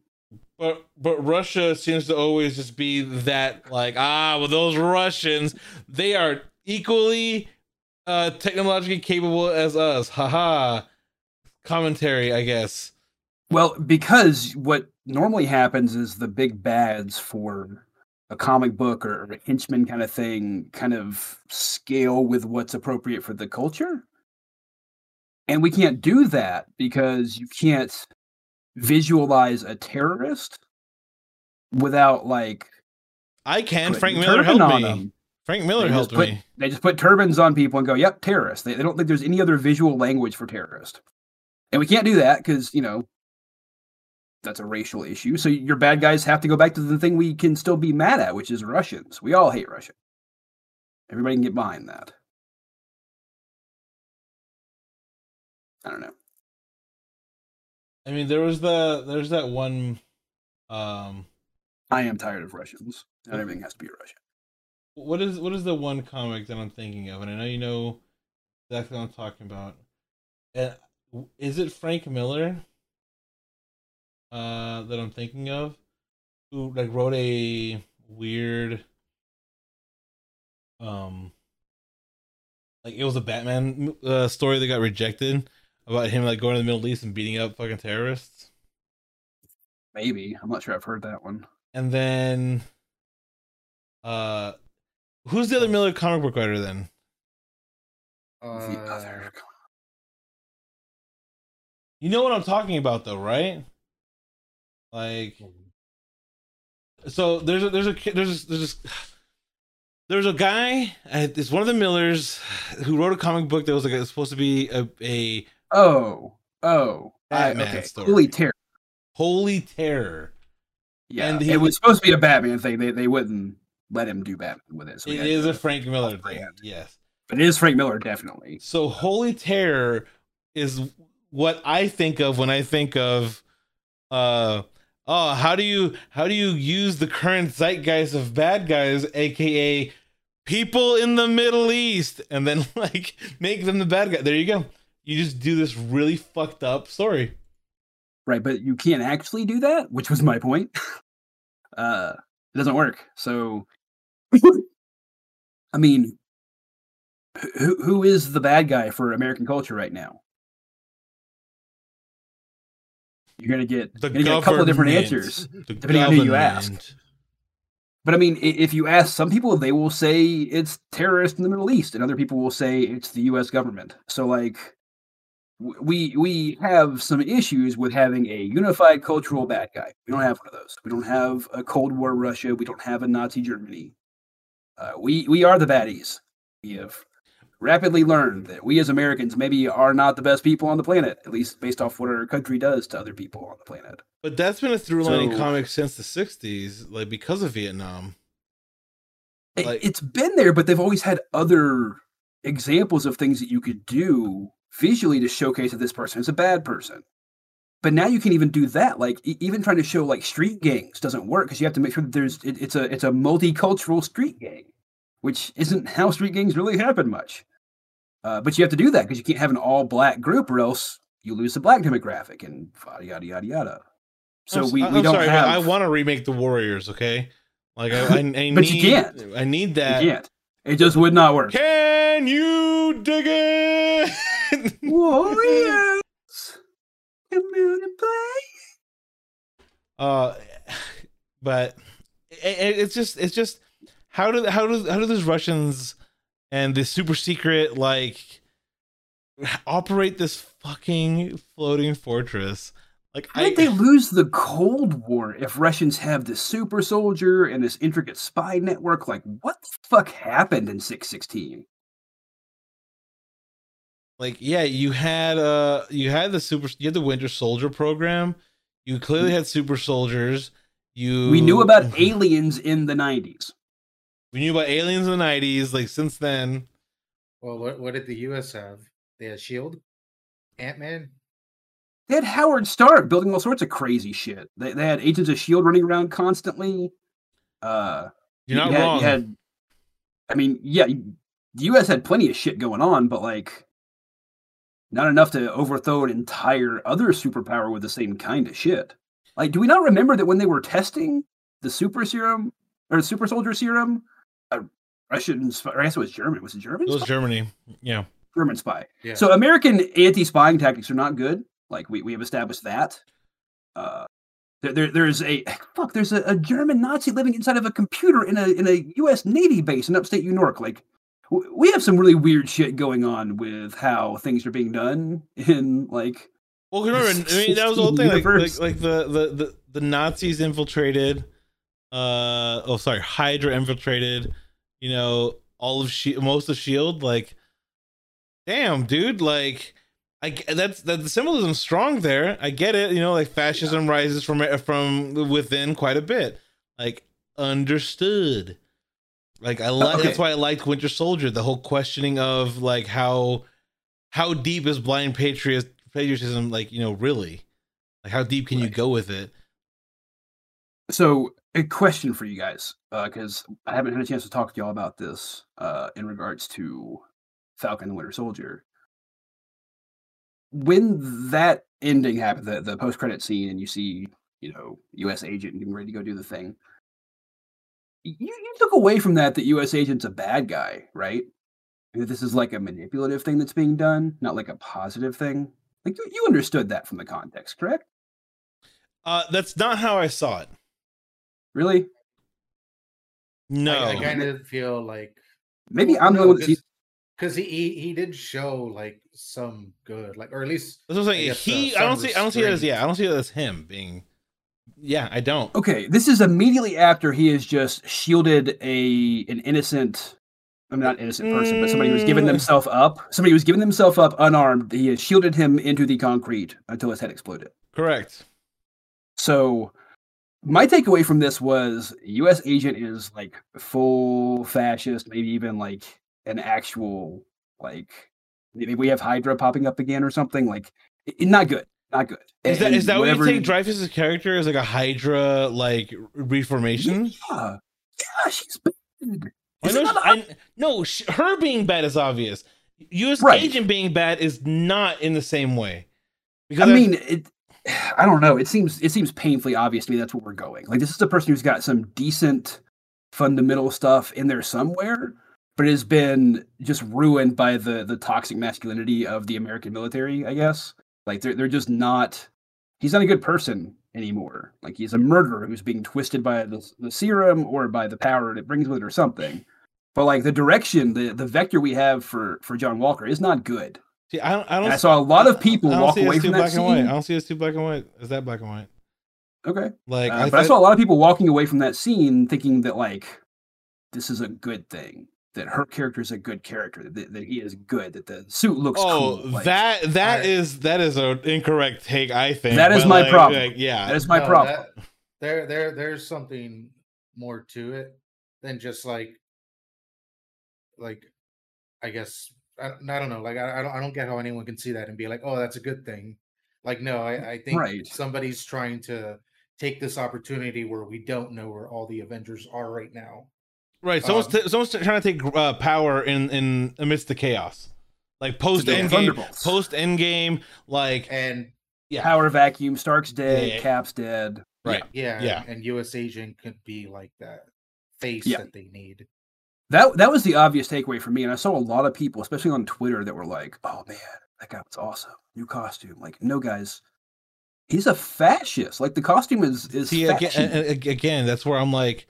I think the the what they did in the show, personally with with U S Agent and John Walker specifically, when they're sitting there and they're having those conversations, uh, with, uh, you know, uh, Black sidekick character number you know four seven two, uh, when they had those conversations, it was kind of showing they're kind of like, hey, I, dude, I know you're a good guy, and like. It's a, it's one of those things where it's not necessarily that he, I, I don't think that he himself is like fashy. I think that there's this hidden part of him that's kind of like you, you he thinks he's doing the right thing, whereas Dreyfus's character is like, let me take your good intention, let me take your good intention and absolutely fucking twist it to my fucking will Like, that's what I see yeah. her. Like, I don't see him as like, oh, fuck, he's bad. Oh, fuck. Like, no, because I think the costume does look nice. So I always, I always like the U S Agent's costume. But, like, the whole thing I is... I do too, but it's fashion. But, like, again, it's just one of those things where you, you take you take into consideration that he is a good man being misled because of, like, the the the, the systems around him, I guess. So, so you think where we leave off that John Walker as a character is still a good character? I think that he his intentions are there. Okay, like, but but intentions. It, I mean, his, it, we we haven't seen any more actions from him. Is my point. Like, his entire setup has been, I'm trying to do a thing that's never been done, which is take fucking Captain America's place. But then you yeah, find out that also, it happened with Isaiah Bradley. But like, and that's a whole different conversation. But like, he's trying to be the like face, and like it's very corporate and very controlled, like he but he's trying to do good. It's why he went to multiple tours, you know, uh in the middle. But, he's but, doing what he thinks is the path to be a good person. But the whole point of that story though is that what he thinks is required to be a good person is shifting. The, the lines are blurring, the gray is becoming, but he was already a prominent. soldier. Like, that was already there. Like, but he, I mean But we saw him actually kind of caring about people. Like, he has, a, he has a friend that he cares about and stuff like that. And then we saw that change into somebody who's willing to bash somebody's face in with a shield on the concrete. Like, because his friend got killed. A, like, again, that, I know, but that is a change. But that's, that's not what a I'm change. Because he was a, a soldier. If that happened on the fucking battlefield there, he would have shot those fuckers too. Like, that's my point, is that he's still a soldier. It, it, but if he had done that as a soldier, he would have been arrested. Like, killing somebody who has given themselves up is a war crime. It is against the rules of engagement. That would not work. Like, that's supposed to be the I, very opposite I, of what Captain America is supposed to be. I, I think in in that particular situation, well, because the, the whole the whole problem with what happened in Falcon and Winter Soldier, right, is because they are already operating like extrajudicially. Like, that's the big problem, is that they're all doing whatever the fuck they want without any like sort of like oversight. Like, why the fuck right. are all of them there? First of all, like, they're all there. Who the fuck is Bucky and Falcon? Like, why are you guys operating completely outside the law? And then nothing. I'm I'm like, what the fuck? So like, like I, I guess we should have talked about Captain Winter Soldier more, because we have opinions and maybe some conflicting opinions on this, but. I didn't like Captain and the Winter Soldier as much as I like these others. I thought the bad guys were very uh, not well done. International war crimes isn't very Cash Money of him. It's not Cash Money. uh, but like, watching Captain and the Winter Soldier, though, like, I don't know if I was supposed to, but I was conflicted throughout most of it because everybody sucks. This is an everybody sucks here kind of post. I think, I think, like, I think that is the point.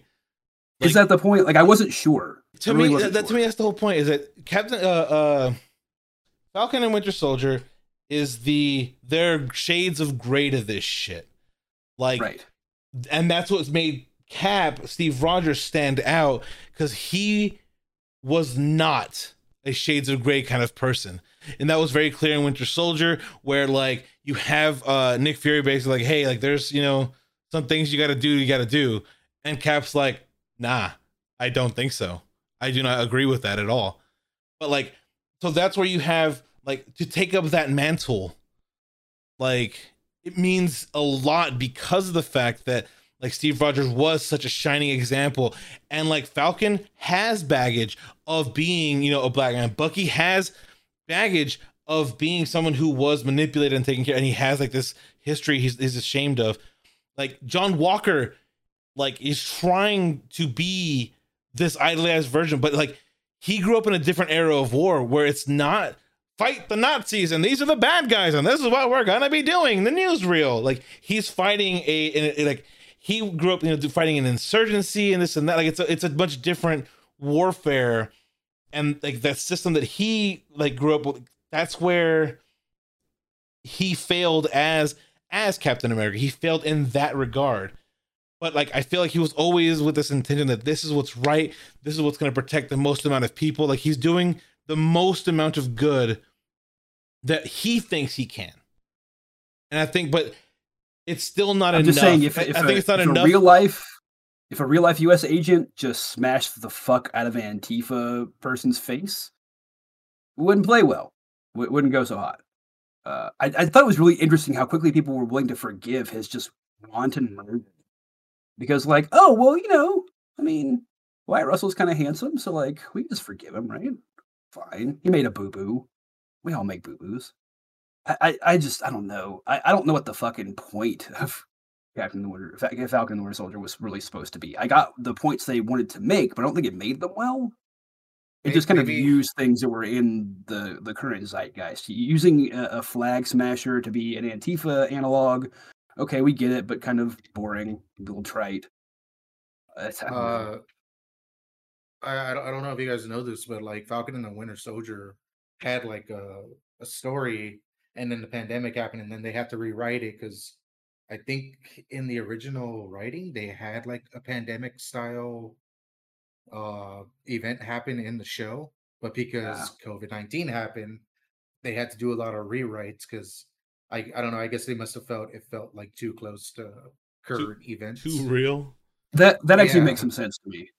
That's why like that's why there's like moments in like Falcon and the Winter Soldier where just things kind of like there's like a lot of uh expositions. Like they're, they're they had an actor, uh the old lady that that uh the girl really cared about, she she was supposed to have a bigger role than what she was given. Like they they cast this uh I, I don't know her name. Uh, that's interesting. I, I would like to yeah. see if there's any info on what it was supposed to be. I, I'd like to read some scripts to. from that. That'd be interesting. Yeah, like because yeah, like, again for me I, I, I know that I know that the director has gone on and like said a few things about like, you know, some things had to like be changed. And then I think Marvel even told him like, just stop saying stuff like that. Like this is the way it was supposed to be. And then uh, he was told like, he, I think he said something along the lines of like, like, oh, well, it's written the way that it had to be sort of thing. Which again, I don't know. Again, I, I'm I'm I'm for that sort of you know reasoning as well. Kind of like you can talk about alternates all the time because like you can talk about Edgar Wright's actual Ant-Man and blah blah blah and where that would have led Ant-Man as a character. Like okay, sure, but like we're not.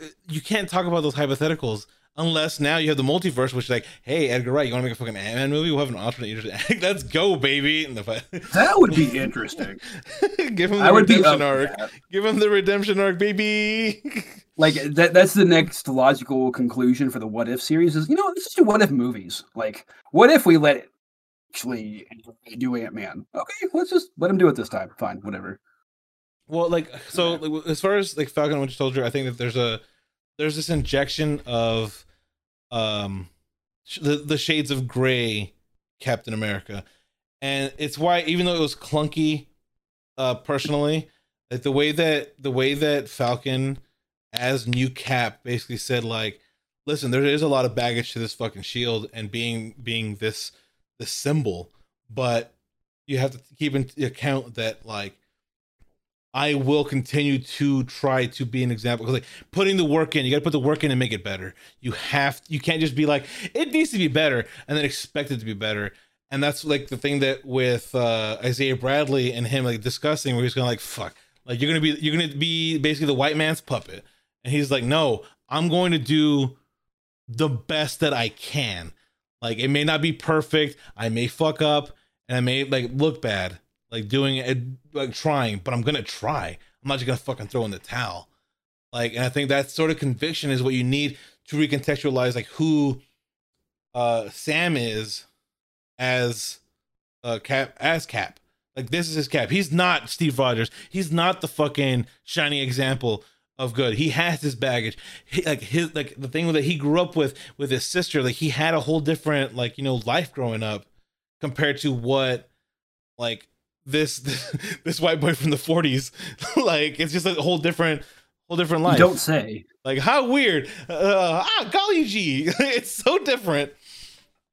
And I think that's what like he wants to be an inspiration to those who who don't see that. And like okay, so I see where they're going with that, and that's why I think like U S Agent is kind of like you have this well-intentioned person who is a soldier. He was uh, crafted through the, the the toxicity of like sports and then like of the military, of the American military industrial complex. And like he has this idea of like, I'm doing the right thing.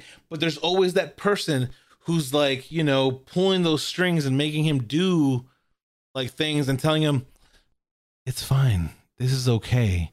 Like you're doing the best. And it's just like, and it's just like, you did it for Uncle Sam. Like, yeah, you're doing it you for your country. You smashed that face for freedom. Like, yeah. And it's kind of like, so you have someone like Dreyfus who, who pushes that well-intentioned, like to, to the nth degree. Like how far can you push that good intentioned person who wants to, who wants to protect, you know, his friend, his family, his country. Like he, he has this idea of countries that like Steve Rogers was like breaking away from.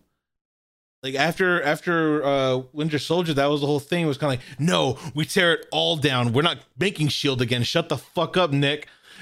Nick Fury, you shut the fuck up. We are not doing SHIELD again. You shut your mouth. SHIELD like, two point oh is not going to work. It's not going to do it. We gotta do, we're gonna no, we're going to call it SWORD. We, oh. Get it? I do I do like what they did for that for WandaVision. That was really... That was really nice. I guess it just bothers me to a certain extent that so many people could watch U S Agent's whole story arc and come out of that with like, you can see how there's a gray area there. For me, there is no gray area there. None. There is no gray area for the John Walker character or for U S Agent. Bad. It's bad. The whole thing is bad. It, it's, again, it's, it's something that I have a personal thing with, but like being manipulated and being used To, to further somebody else's agenda against your will is kind of a thing that I'm not cool with. It bothers me. Uh, and definitely, I don't believe that there is a, an ends justify the means that involves smashing a face with a shield. Like, it, that doesn't work for me. So, I don't know. Maybe that's just a, a statement of where I am and where this country is. That, like, that's considered a gray area for some, and it's not for me. But, like, I, I, I it's kind of one of those things where, like...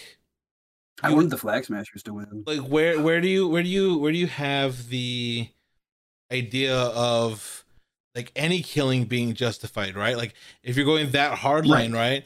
Like and that, and, well, and the the central conflict though is what to do with all these people that came back. So now we have too many people and not enough space. What do we do? That that is the central conflict. What what what the Flag Smashers want is to get rid of country boundaries so we don't have refugees sitting in, you know, Afghanistan rather than just moving back to their home country. Like all that makes good sense, and it's it's you know one of those things that's trying to like mimic things that are actually going on with the refugee crisis over in Europe and all that. But like, I just it it's dumb. Like, what are we we're fighting over whether these people get to live in their home or not? Like, again, I I don't see the other side of a lot of the the both sides presented in the show. Uh, maybe I'm just too radicalized, uh, but I don't know. Uh. Again, that, that entire thing, it was a very like interesting conf uh, conflict because again, before like during this rebuilding reclamation uh, of these five years, like there was a breakdown in you know international yep. lines, and I'm like, oh, that's really cool. And then like people are back, and now everyone wants to strengthen those lines again, and it's kind of like, now what do we do with we like, we, we we know for a fact that there are cosmic threats. Things so much bigger than any country border. Like, what the fuck? A, a dude crashed his fucking spaceship into the planet on his way to eliminate half of all of life in the universe. Maybe we can get over the fucking NAFTA agreement. Like, maybe? Maybe? We don't need a fucking border wall when Thanos can just go up in a spaceship? Yeah, like, that, that's what the fuck are we doing? But that's my, that was my point about the whole SHIELD thing and like Black Widow, like ah, oh, Russia has their own thing. Like I think that even Russia would be like, ah, oh, we need to fucking figure this shit out because like these people have fucking spaceships and shit. Like we need to. Yeah, uh... like apparently they're just magic rocks, guys. There are magic rocks, like that do really big shit. Why the fuck are we fighting each other? There are whole other galaxies full of things that want to eat our planet. That's not a metaphor. Like, there are things out there that want to eat the planet.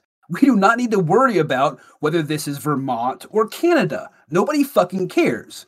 So the whole conflict the Flag Smashers are railing against but that's is also, crazy. But, but that's also the thing that's uh, uh, like a problem in comics where you get to introduce these things because that's just, like, the logical thing that we would all be like, we'd all...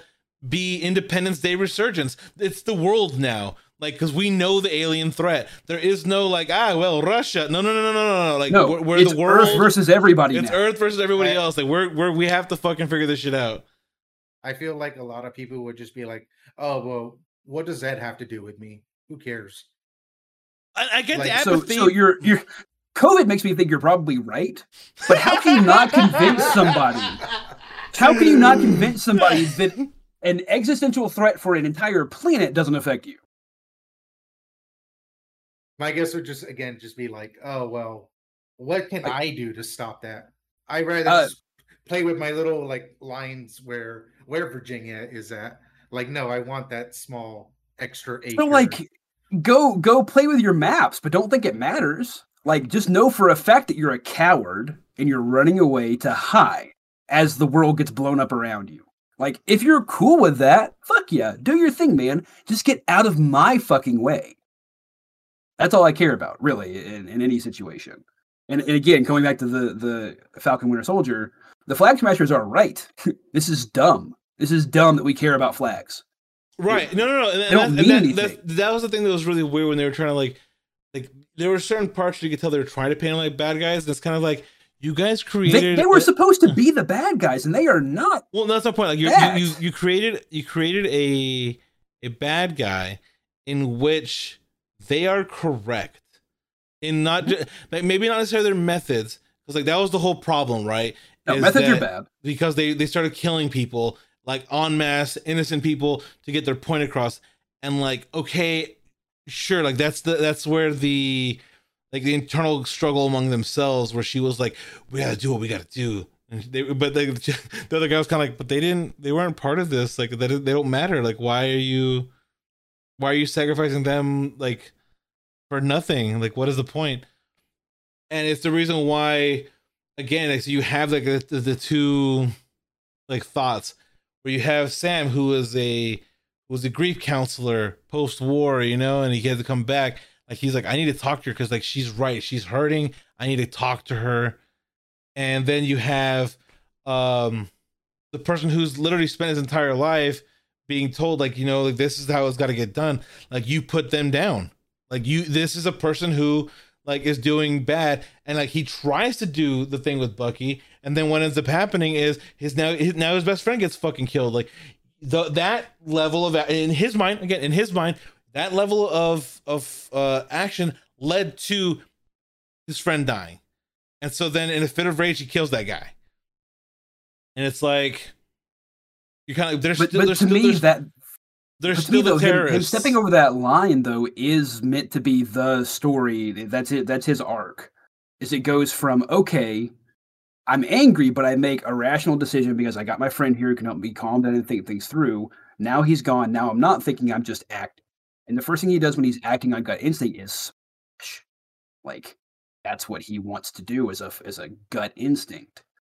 As, a, that, that's as scary. a soldier, as a soldier. Yeah, again, and that's funny. But because like, the same the same thing happened with, with even Steve Rogers. Like, he was a soldier. Like, he went out and, like, he killed tons of people. Like, he, like, again, those movie Nazis. shows. People Hydra. Who are, like, again. Actual Nazis. But, but again, leftist terrorists. Like right-wing terrorists, right? But I mean, like that's the difference is that like you agree with one John, of them. That's the only fucking difference. No, like the no, policy behind it. With like, one of them. It's not that I agree with one of them. It's that I could be labeled one of them.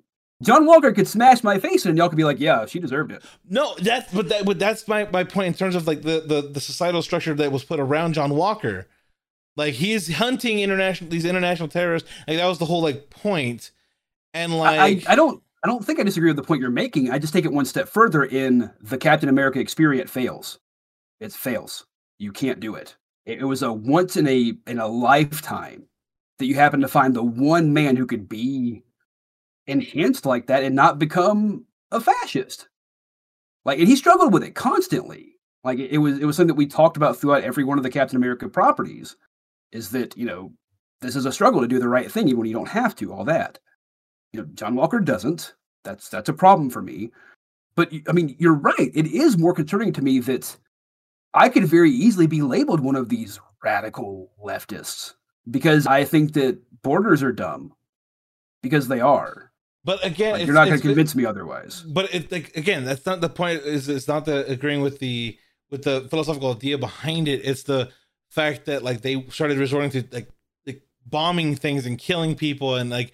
That's where okay, it's different. But Again, but uh, you're saying like, oh, you're saying that they would kill me if I killed people. That's so no. Crazy. I'm saying they I would, would be like, I'm yeah, they, they would. would. Yeah. I'm saying they would send John Walker after people who were protesting in Minnesota or in Portland this past year, and he would have killed them. Like, and then we'd be right back to where we are now, but with an extra Kent State thrown in, which is not a de-escalation. That is an escalation of a culture war. You can't do that. That's my whole point. Is that this is not a good story because it doesn't make any goddamn sense. The radical leftists are correct, but we have to kill them because they're so correct we can't prove that they're incorrect. Well, so like, we just have like, to get rid of them. Again, like Virtue said, like the Western media has trouble depicting the leftist radicals and their narratives without killing them in the end because they do not know what else to do with them. Because they, they also like, have a hard time doing leftist radicals that aren't killing people. Like, it doesn't make sense to them that these people would have an actual radical left goal of just eliminating borders for people to do better without like, have without, to, without resorting to terrorism. Like that's right. the thing, yeah. Well, they they can't figure that one out. They get, they couldn't think yeah. that like they would, uh, because again, this this this person, the Flag Smashers, they have such a huge following that they could do whatever the fuck they want, right? Like they have all these people who are willing to volunteer and do random shit. Like you're saying they couldn't start a fucking movement? They couldn't by by show of like just massive person like force and convincing. They couldn't make. No, I have to start killing motherfuckers. And it's like... There is a movement like this, the like, Sunrise Movement. Like, it's like they do exist peacefully on Earth currently. And they don't require being murdered to get the point across that maybe it's not the best way to do things. But like, again, but is, is the Sunrise Movement killing people? No, that's, that's my point. That's it, my point. The, like, is that, but, but they're, they're justi- I, the justification within the narrative is that these people cross the line. And then, like... Because of that, like John but Walker, then as a John soldier, Walker crosses the line. Like that's I, the not, whole point, not, and that's why I'm saying that this show introduces gray areas. Because at the end, fucking uh, new Captain America was kind of like, you know that they were fucking right, right? Like you basically said, like you know you're right. Like what they did was wrong, but what they were thinking and what they were like wanting to, the message that they were trying to impose upon all you people fucking squabbling over bullshit is correct. Like that's how it, Captain America. That's how new Captain America is like. Yeah, they're right. You guys are assholes. And like, sure. But, but that's the difference between John Walker and and our original Cap is that, you know, John Walker is an ends justify the means. With, with Steve Rogers, we have to do things the right way. That's the importance, is doing it the right way. That is the statement. It's not what we do. It's why we do the things we do. We might do things that are hard, harder than they should be, but it's because we have to do it the right way. You know, we we... I'm gonna get my ass beat rather than just beating the fuck out of Tony Stark because I want him to hear me and listen to me. Like, yeah, I'm not, I'm not, I'm not gonna, I'm not gonna, I'm not gonna kill Bucky, even though, like, even though he's trying to kill me. Like, I'm here to try to convince you. I will continue to like be like non-violent to get across, to try to reach you. Like, I and that's what I'm saying. Like, I, I get, I get that, and that's why I'm saying this, this, the show is just adding these shades of gray across the board because I think that. Like, Sam is just, not that guy. Sam is not that guy. Right, which means that we probably shouldn't be doing this story without that guy. Like, having a John Walker opposite of a Steve Rogers would be interesting. Having John Walker opposite of nobody, a bunch of people trying to flounder to come up with an idea of what Captain America should be, isn't as interesting to me. Uh, again, I don't find John Walker compelling. I guess maybe that's the difference. Maybe some people are able to empathize with John Walker in a way that I'm not. But I don't empathize with John Walker. I, I, I see, and I do because, like, I know... Like maybe it's maybe it's because like it's like I, I didn't have the experience like you did in the same sense like in in those in those years. Like for me it was more seeing uh people go to like Iraq and Afghanistan this and that, like you can tell that like none of them are like happy about what the fuck they had to do, right? But then you you find the ones who were like, I did what I did for you, and you know those people. And you're kind of like, oh, you're so fucking misled, like in that way, like that's so like you didn't do anything for me. Like, yeah, that's I didn't want you to do it. You didn't help me at all. Like, please, please understand, you just invoked American fascism on. Yeah, like, it, and and that's where I'm kind of like this person, but this person truly believes that sort of thing. And like that's where like my personal empathy comes from, where it's kind of like, oh, like you to me, you're misled and you're misinformed in in that in that regard. But like you're still doing what you think is right, but. People can take advantage of that. Like people can take advantage of your like ideation and patriotism to do like horrible things. And that's the thing that, that that's a lesson that you're not, that you didn't embark from, you know, like history lessons. Uh, like I would say like Nazi Germany, like you didn't take the fact that they were just, you know, there's, there's this idea that's like, oh, that's for Germany. It's like, well, mm, but that leads you to down a road to do whatever the fuck you want for the country. And that's not good. And that's why I see, like, I see uh, Dreyfus's character coming in and being like, you can still do some good, you know? And he's like, I want to do good. Like, he's lost. Like, he's lost. And, like, he's like, I want to do good. I want to do good. And she's like, I will help you do good. And then you could see the more direct uh, way that she acts with uh, Florence Pugh, which is like, hey, you want to... Um, want to kill some motherfuckers? Yeah, you want to get revenge? Like, she's using people's personal, like, traumas to guide them for her personal goals. And I think, like, that is, that that in itself is a very interesting thing. But you, and that's where I'm like, that this person's very evil. Like, you're clearly like uh, like, you know, taking advantage of trauma, like, and and people's like upbringings. It's like, ah, you want to revenge your sister? Like, here you go, here's some revenge. Like, hey, you want to do good for the country? You can do some real good. And it's kind of like you're you're taking these these people who are are warped by particular events and and like sending them on their way. Like, you know, instead of, you know, working it out the way that instead of working it out the way that Bucky had to work out through his fucking traumas. Like, and I know Virtue said that they didn't really portray it very well, and you're right, but it's kind of hard to portray a thing that could never happen. Like, ah, you've been alive for, you know, a hundred years, and um, you were you were used so badly that you were literally like refrozen, reprogrammed, erased, like it, that sort of thing. You know, you gotta. What, what's the word? You gotta, you gotta, you gotta, you gotta, you gotta, you gotta, you gotta mess with it a little bit. You gotta squish it, you know, fit it into the. Because again, you, there's no like direct, you know, one to one. Uh, I was a Winter Soldier. Tell me about that one time. Oh, tell me about the. Tell me about your Winter Soldiering. How did that make you feel? How did that make you feel? But your Winter Soldiering. Don't trauma seems to be a, a huge part of what the the narrative. Don't introduce a therapist that should clearly have her license revoked. she, she should. She should. You know, you mean, uh, but but you know, WandaVision was all about Wanda's trauma as a, you know, younger person, and dealing Loki with it was all about Loki's trauma as a younger person. Captain Falcon and Winter Soldier was kind of, I don't know, America's trauma, but we didn't really deal with it.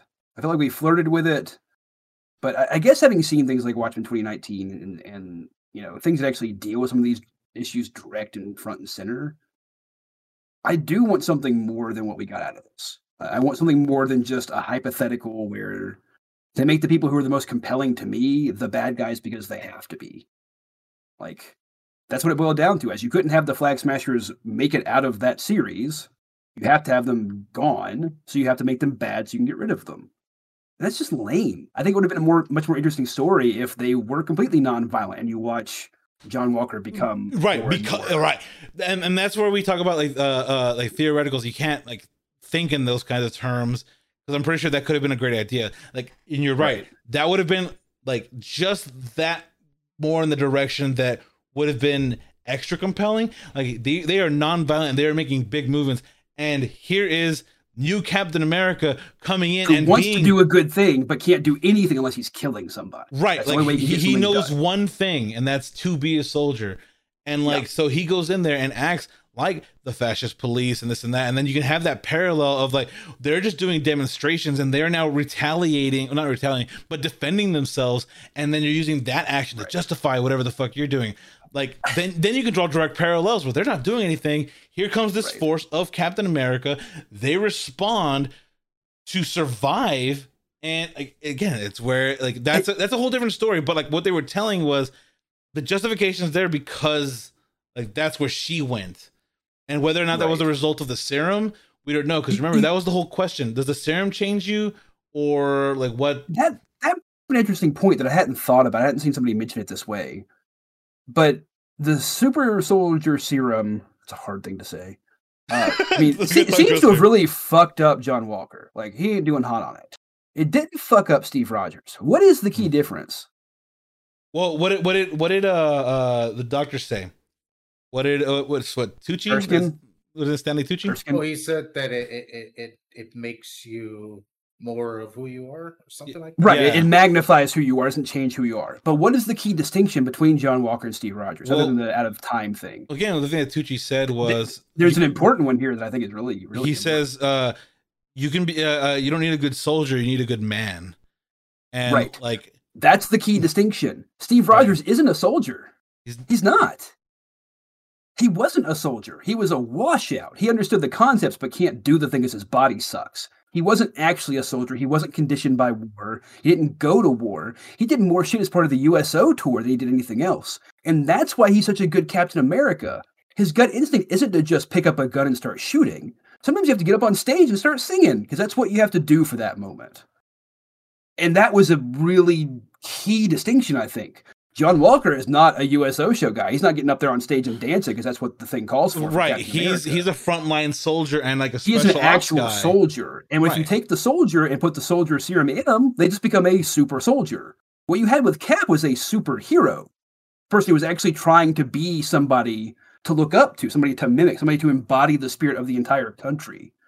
But and and but that's where my point is, like my empathy comes from, like I know people who like, you know, deep down, like they're good people and they're like they're soldiers, and they but they they they do believe that like thing that they were told, and they're kind of like you're doing what's good and you're doing what you're doing is is justified, like because like for a lot of them, and I and I feel bad, like uh, I'm not gonna I'm not gonna name who they are, but like they have like they have nightmares of what they, like what they went through, like they have their their their traumas, but like they sit there and go like I did what I had to do, you know, and it's like. You're talking about John Walker, who's like, I did what I need, had to do, but like, he's also like, I'll do it again, like, and I'll do it over. And he's someone who like is is so bought into the idea that you're right. Like again, you give him that super soldier serum, and that like he's just like, I am this person, I am this embodiment of of of the military industrial complex, and in a way, he is. Whether like that, and that's that's kind of like the point. And like that's where I see it. There's a gray area because like I don't. Sit there and demonize, like when I when I like again, like I'm sure you could agree with this, right? I don't dislike like the majority of soldiers. I dislike what the mission is and what they're doing and what the policy is to send them out and what the foreign policy is. But like, I'm not gonna sit there and blame like some grunt like for the same things. Like ah, oh, you're you're this and that, and it's kind of like that dude probably just like washes the truck. Like, I don't know what to tell you. Like, it's kind of hard. I mean, I, I don't really like most of the soldiers that I've met, either current or former, but it's mostly because of what role we make soldiers keep in this country. Like, as a trans person, this is a fun conversation, but the expectation of what you're supposed to be often dictates what you do. And we have an expectation of soldiers being a certain thing, and so they tend to live up to that. And part of that is to be like the cowboy, the John Wayne type. And that's not good. It's not good for a soldier. It's definitely not good for a person. But that is what a lot of our soldiers want to be. That's what they want to live up to. And I don't like people like that at all. I don't value them. You're not helping the country. You're not helping yourself. You're, you're actually a problem. But it's, I can't blame that individual for that. It's a societal problem. So I don't really hate the soldiers so much as I hate the fact that we have soldiers. Why the fuck do we, it's twenty twenty-one. Why do we have soldiers? We don't, we don't even use soldiers to actually fight battles. We use drones. So, like, why the fuck do we have so many fucking people in armed I uniforms? Like, I don't understand. Well, I don't know. Maybe, different maybe, like, different soapbox. Like, for me, it's just, like, that's where I see, like, John uh, Walker character. Like, he was fed, like, a lie. Like, at least in my mind, it's a lie. Like, and you, and they're now going to use that, like... that well-intentioned guy who's there to, you know, do the patriotic thing, do the right thing, and like use. I want to know what Dreyfus's goal is, like, because there's got to be a goal, like, because that, and to me that's serious. Like, to me, to me that's tragic. Like, not necessarily like, oh, I, I, he's he, he's so sympathetic. I see John Walker as tragic. I think he like he had the soldier, you know, thought put in him, like what you're doing is right, and like he's going down. This and like it's gonna probably end up getting him killed. Like I, I think there is that story to be told. I just don't think they did it. I don't think that's what happened. I think it's, I think uh, what they did was set it up, and that's the problem. Like again, and, everything. And, and everything again, I might up. change my mind completely after we see where this goes. But for right now, it feels like they were setting that up so you can think that about him without putting the work in. That's like, what I'm saying. This like, all. That's what I meant by all three of these shows. All they did was pull back a rubber band as hard as they fucking could. There's no like again, and all of it's great setup. Where I'm like, oh, yeah. what's gonna happen with Wanda? Wow, what's gonna happen with John Walker? What's gonna happen? I'm, I'm sitting here, and that's why I I'm mentioned like, the mystery box angle. Like, like it does feel like a big overarching mystery box right now. And right. now we kind of know that Kang is here, so we kind of know what the bad guy is. We still don't know what the real main conflict will be. Just that it's probably a multiversal war. But even that could get fucking about face. They they like doing that to us. They like making us think we know what's coming up based off comic books, and then not doing that. So I don't know. Like yeah, well, let's let's see where. Like the Eternals and Shang-Chi like give us in terms of like contextualizing these shows like further, because like it has to. And that's why I think that maybe like, oh, why did the Eternals not do it? Well, they're maybe they're living in a universe where Thanos didn't happen. Like, and so why now? Or Thanos had to happen the way it happened. This is the weird thing. I mean, clearly that was part of the sacred timeline, was Thanos's whole arc happening the way it did. Right. Again, and that's what again it raises questions that I feel like. These shows have set up a lot of questions.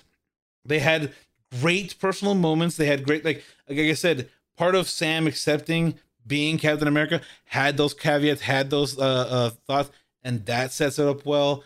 Uh, like Wanda, like learning to deal with like her loss, and then like becoming a badass bitch. Uh, on top of that, and then Kathryn Hahn just being cool as shit. You know, like that, worth it. Uh, you have Loki, where you have uh, like Sylvie, like still be like, yeah, but I still have my intentions. Like this is this is nice. What you're saying is nice and all, but like you didn't ha- you didn't grow up the same way that I did. Like on the run, nonstop from these assholes. Like I am going to follow through. Right. Like I don't have the the emotional room to sit there and like allow this to not be followed through. Like, and that's like, and again, to me, that's that tragic part where like your that childhood was taken, and this is the yeah. action that has to be done in order to find some level of closure. And it's just like you slump and you're like, what now? Like that's that that to me like. Great, but then you're like again. So now the overarching thing is like you have the multiverse, and you have uh, Dreyfus pulling strings. You have um, Wanda becoming stronger, because like I think part of the thing about Wanda being stronger is dealing with the multiverse with Strange in the movie. Like you had to power up to be this next level to right. be able to deal with with this. She was already strong, but she was having trouble containing like a fucking built an explosion in a building, and now she could right. probably she could like her now if she was as strong now as she was then, it would have just been like done, taken care of. Well, and and we really just, at least I don't want another Jean Grey Phoenix story. Like I'm I'm tired of that. I really am. I don't want them to put her down like old Yeller. like, like, she's too strong, gotta put her down. Yeah, like let her wreck some havoc. Let her be sane, but just really pissed off. Like that's okay. You can have non-crazy women in your properties. It's fine. I don't well, think they're doing House of M. I think House of M was, was the bait and switch with the Ralph Bonner character. Like I think that's what we did with the with the Quicksilver from the X-Men universe, was to get you to think we're going House of M just to drop it on you. Oh no, Loki fucked it up. Like, yeah, like House of M was like no more mutants, and so we thought it was going to be a reverse House of M, and that was the twist. No, comma more mutants. No, comma more mutants. We thought that was the twist, and now it's kind of like. Okay, maybe the multiverse is the choice, and that's why I'm thinking like if the if the overall like end game of this big arc uh, end game, uh, if the overall uh, final solution ends up being that like we have all these multiverses and now we have to like squish them all together and we find a new stability that's not run by Kang, like we find a new stability. That's I'm where almost mutants, sure the new stability will be multiverse in. Maybe like, not Final Solution. All right, Mike, you're right. Maybe bad. not Final maybe Solution. Maybe not Final I, Solution. I, I also briefly looked uh, a little terrified there.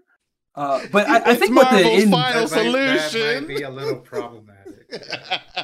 I think what we're heading towards, though, is having a multiverse that is stable. I think that's what they want to have set up. So we can do any story we want, in any context we want. We can do Throg. We can do the fucking the Pet Avengers now, like whatever. If we want to do Pet Avengers, we can. We've got we've got Gator Loki. We've got Throg. We're ready to go.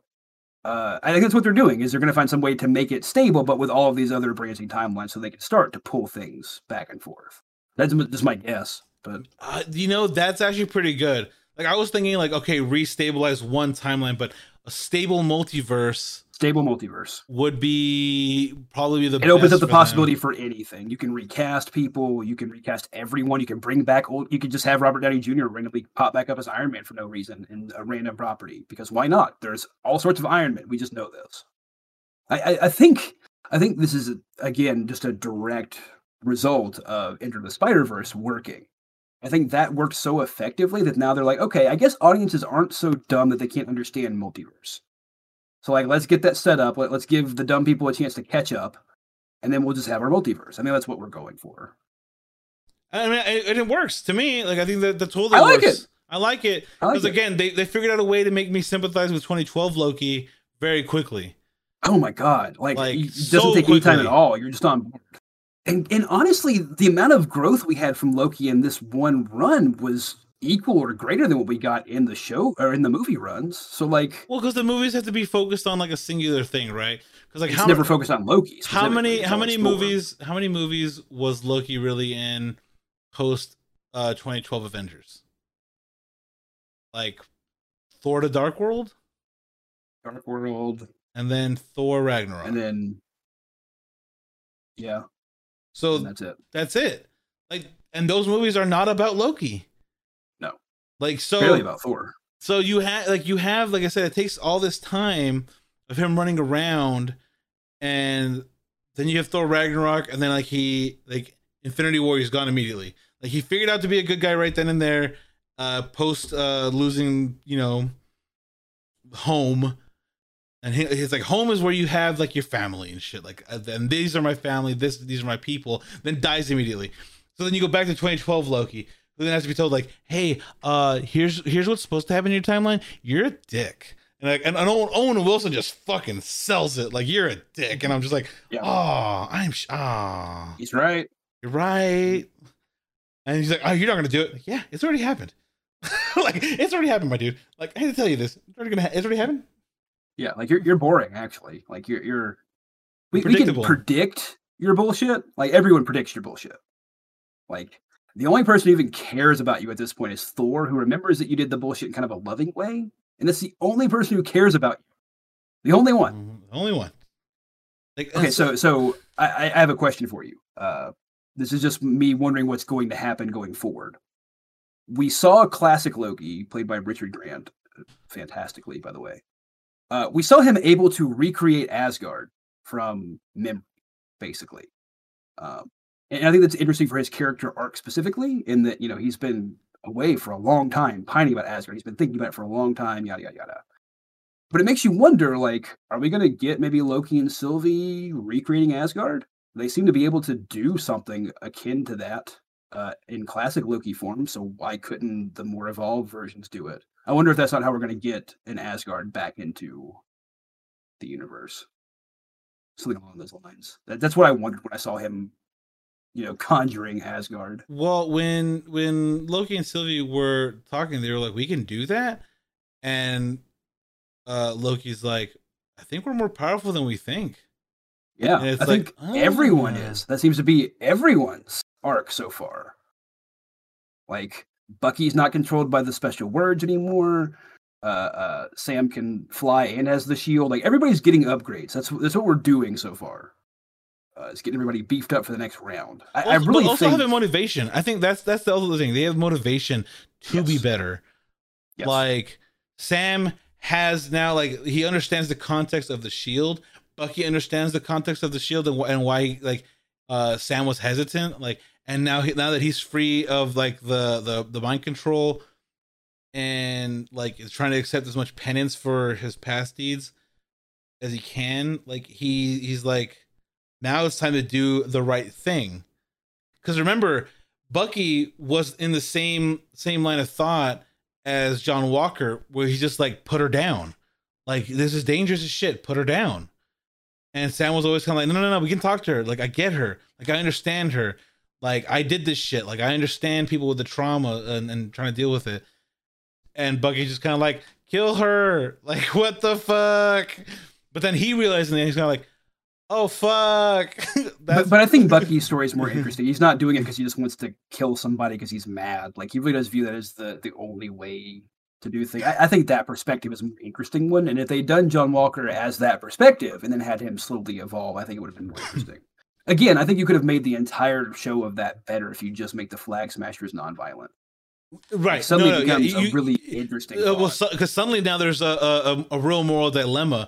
There isn't a, oh, we got to put them down. It's kind of like, but they haven't done anything. Like, why they would you done anything? Why would you like, suggest they're causing that? some like, problem, maybe, but they're causing problems for the status quo, which isn't necessarily the best choice. Right. If they so, were if they were disrupting, you know, like governments because like there's too many people yeah. and they're all demanding a thing and they're they're having sit-ins at like, you know, food distribution centers and stuff. If they were doing right. things like, oh, it would be this weird, like, how do you, where's the vibe? Where's your vibe check, John Walker? Like you, remember- you can still have them do some violent stuff. You have the perfect blueprint for what a semi-violent but non-violent thinking, you know, movement looks like. Like we we've had Antifa going on for for years now. So like, have Flag Smashers burn down like a U N outpost where they're making people stick or something. Or, or doesn't kill anybody, it just empty. burns down the building. Yeah, they, they and now we them. have our analog. Yeah, like, fine, whatever. And and you can even do, like, a, a tie into fucking Iraq with, you know, the U S pulling out of there in Afghanistan. Like, you can tie that in there, too. Like, there's more interesting stories to tell than the sanitized version I feel like we got. I mean, again, that, that's, that's, that's, that's the thing with, you know, COVID and then, like, you know, it's still the House of Mouse. So it, yeah. it's, it's like... Uh, there more true, though. I mean... They're getting braver. Talked about They're this, getting braver, but... but, like, I feel like... Again, you sit there and like you have COVID. They say they had to rewrite things. Like may- maybe it was just something that had to fall through the cracks, because I feel like they definitely, uh, w- like with Loki, they they they they knew they scaled it perfectly. Like I think they they learned from like Falcon and Winter Soldier that you can't have it be like that because of what's happening. And with Loki, they were kind of like, scale it down properly to where it makes sense that, that this is the way it's going to be. Like, I don't know. Like, I think, I feel like it, it makes the, it's, this is going to be the fucking, like, if you remember shows, yeah, remember shows? No, if you remember shows during the writer's strike in like oh seven, yeah. how many of those shows had like shortened seasons, like truncated nonsense. Like, and you're, everyone's kind of like, what happened? Like Scrubs season eight, like House season five, like all these things were just like happening and then had to be cut short because of the writer's strike. So they were just like, and then people died. And they're like, what the fuck? How, why did they die? Like, and cliffhanger for the next like eight months, fuck off. Like, we're just going to not deal with it. I think COVID shows are going to have that same feeling. Yeah, they already kind of do. They already kind of do. You can tell when the show was produced during COVID. You can tell there's more distancing. There's few cameras, especially like on the floor cameras on like reality shows and stuff. Like you can tell. Like, oh, you only have two camera angles. How weird. You normally have like yeah. five. Like right. how strange that you don't have the camera camera operator, the grip, and the the, the cue card people. Like you have all they have a lot fewer of those, huh? Like I see. You mentioned Disney though, and, and I do want to give one credit to. to Disney, I guess, on this. Like, we did have one thing here that was something that Disney's kind of alluded to doing, but never really actually taken a hard stance on. And we got a little bit more of that than we have in other properties. We have a Loki who is confirmed gender fluid and bi or pansexual. That's cool. That's cool. I'm really happy about that. And it's not like a big deal for most people, but that's really cool, especially since, you know, canonically, like, Loki is gender fluid. Like, well, what are the what are the sleep near thing today? But I, I, I really love that. But I feel like, as a whole, Disney's like trying to dip their toes into it because like, it's one of those things where it's not it's not as radical now. Like, they have to wait for someone else to do it first, and then they're like, all right, we're in. And that's where it gets kind of like, cool, like you had LeFou, like, I guess, sure. And we can talk about LeFou for hours, how terrible that is.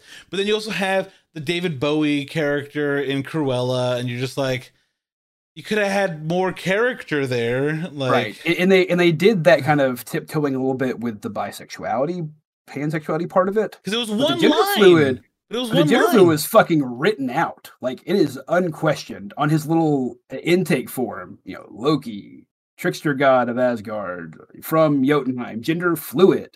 Like, that's kind of big. It's not like an illusion. That's not wink nod. That's straight up in the end credits. It tells you every week Loki's gender fluid. Yes, but let's. It's take, not a plot point or anything yet. But, I know. No, but no, like, no. Let's take into account like one line that does kind of muddy the waters just a tad, and that was a girl Loki. Uh, have you guys ever seen one?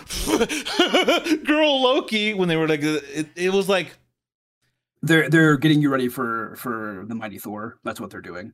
Uh, I just I promise you that's what's up. We we already know that Natalie Portman's coming back as Jane Foster as Mighty Thor. Like, that's what they're doing. Is getting prepped for that. But it, it's I, just, I think that's it's, I think that's the thing you have to do for the audience, though. It's not the thing you have to do for the story itself. It's this. I, I just think that if they if Loki's Loki's are like portrayed this way, like it should have been like yeah, like.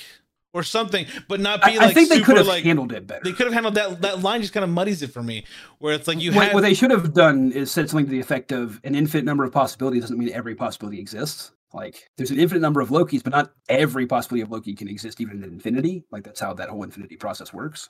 So yeah, there's an infinite number of Lokis. Not all of them are female. Like, that's a rarity even amongst infinity. That could have right, been a thing you but, talked but about. But the way that they they worded it made it seem like. Oh yeah, Lokis always did. Have you ever seen a girl Loki? Oh, no, I've never seen that. You've, we've been here for a while. I've never seen a girl. And it's like, it's really strange to me that that's a line that they would include, considering that they don't really care too much about that label.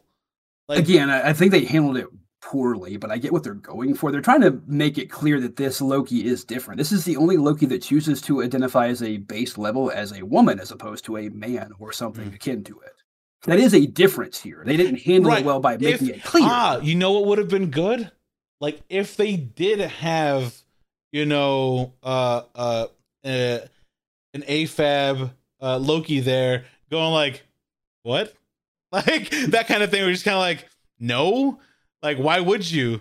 Because again, right. that'd be the question. Why would you assign yourself to something? Like, to it's, it's kind of one of those things where, uh, when when they say like, "Hey, what would would someone who is uh, what, what's the what's the word? Um, lives forever, immortal, immortal. If someone's immortal, like, yeah." They wouldn't have any qualms about, you know, any of that, because after a certain amount of time, you're gonna get the fuck over it. Yeah, I, I don't disagree with you on that they kind of didn't do that point well, but that would apply the same way to Alligator Loki. Like, these are all Lokis who have canonically turned into a mare and birthed a horse. Like, th this all happens as part of the canon of uh, of Norse mythology, and that's part of what's used for the canon of Marvel. So unless somebody retcons that, we even saw Sleipnir in the original Thor movie, so canon... Loki doesn't mind getting fucked as a horse. How is he going to be surprised that there's a gator Loki? Like, really? You're surprised by that? Okay. And again, like, I'm surprised that all of you fucking Lokis look the same. Like, in, a, in an infinite universe of possibilities, we all come up with the same skinny, twinky, black-haired dude? Like, what the fuck? At least the one black guy's like, yeah, I'm way different. I was going to say, like, that. I... I, I... Like, you know, you know, ten years ago, they would have addressed that. Like, I, I was just thinking, M'Baku's back? it, it reminds me of It's Always Sunny. There's an It's Always Sunny episode where they're like, I think it's really weird if you have a black friend and you're not constantly talking about it. Like, what I was thinking of the whole time. Like, it's really weird if you have a black Loki and we're not constantly making allusions We're not constantly it. bringing up the fact that it's black Loki. uh, again, like I said, o o overall, like, what a great show. Uh, and it sets up so much, but yeah, I feel like that, like there's, there's, there's tiptoeing and doing weird things. And again, like like right now, there's a, a hashtag uh, Save the Owl House, because apparently um, like they're gonna dump the first, because they they split season two into two halves, which again they, they tend to do. But right. But next month they're gonna dump like the rest of the first half. Just pff, here you go on Disney Plus. Everything's on Disney Plus. And then like whenever the second half happens, second half happens. But then season three is not gonna be an actual season three. It's gonna be three forty-four minute specials. So basically six episodes long, and then that's it. Apparently. So like I feel like it's really weird that you have this char- this this main character who is like a person of color, uh, and then like one of the characters is bi, one of them is pan. Like it's kind of like you have a lesbian and like a, a, a bi character like relationship happening, and like they're clearly just being like, ah, well, you didn't even get through your second season that we have planned, but we're gonna just start kind of like, you know, shit canning it the way that, you know, Nickelodeon did uh, Legend of Korra season four. Like it, that I feel like Disney is doing weird things when it comes to these decisions, because I haven't seen anything other than like major outpouring for all these shows, but they're always just, is it safe for me to say that, say that even the word gender fluid? Like let's, let's have no one say it out loud. It'll just have it on a form and then no one speaks of it. And that way we Again, can- though, like this didn't feel like it was a point somebody was trying to slip in there. Like, it's his intake form. It's his, it's his arrest form. It has every bit of information on there. And it's interesting. It shows, you know, Jotunheim is his place of origin as opposed to Asgard. Like, it's accurate. What, I mean, again, if you're actually just playing to the canon of who Loki is, whether it's a, an M C U character or a mythological character, Loki isn't big on gender. Just isn't a thing that's important. I, I, I'm, just, I'm just saying that, like, I, I, I would like them to go at least another step more. Because again, I the, would the, too. Like the buy, like the, the confirmed buy thing, it's still one line, and it's still. Very... I, I'm not satisfied. Again, the, the one that's like, interesting to me is the gender fluid one, not the the buy, because the buy is just an aside that doesn't say anything. But they don't uh, even. But at least it's a line spoken by the actor. That's like, fair. Like, and that's why I said like the gender fluid thing. It's weird whenever he's like, "Have you ever met a Loki that's a girl?" and they all just laugh. Like, it's like, what? Like. You're, you're, you miss, you're, that's the one thing that's like, you definitely missed the mark there. Like, if you miss the mark anywhere, it's that point that like, you're, you're, you're messing up. Like you, you're trying to be inclusive, but like you could have had someone look over that. Like, you know, could have, yeah. I don't know. They, they, they harped on everyone. Like, oh, you're a kid Loki. That's weird. Oh, you're an alligator Loki. That's weird. The only one they didn't talk about was the fact that one of them was black. That's literally the only thing they didn't mention. They're like, oh, you're old Loki. Weird. Oh, you're kid Loki. Weird. Oh, you're You're a gator? Is are you even a Loki? No. Oh, hey, hey, hey, uh, uh, buff Loki. No, no, no, it would have been good to me. Okay, imagine, imagine it, imagine it. The episode ends, right? And like the ones that are left behind, old Loki's dead, and you have like the kid Loki, gator Loki, and like uh, um, M'Baku Loki, and they're all just going there going. Like, so you're black, huh? Like, and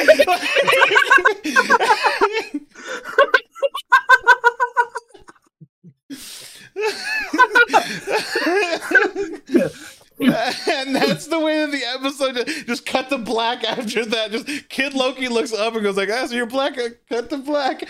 Credits fucking roll. What was your Nexus event? Uh, black.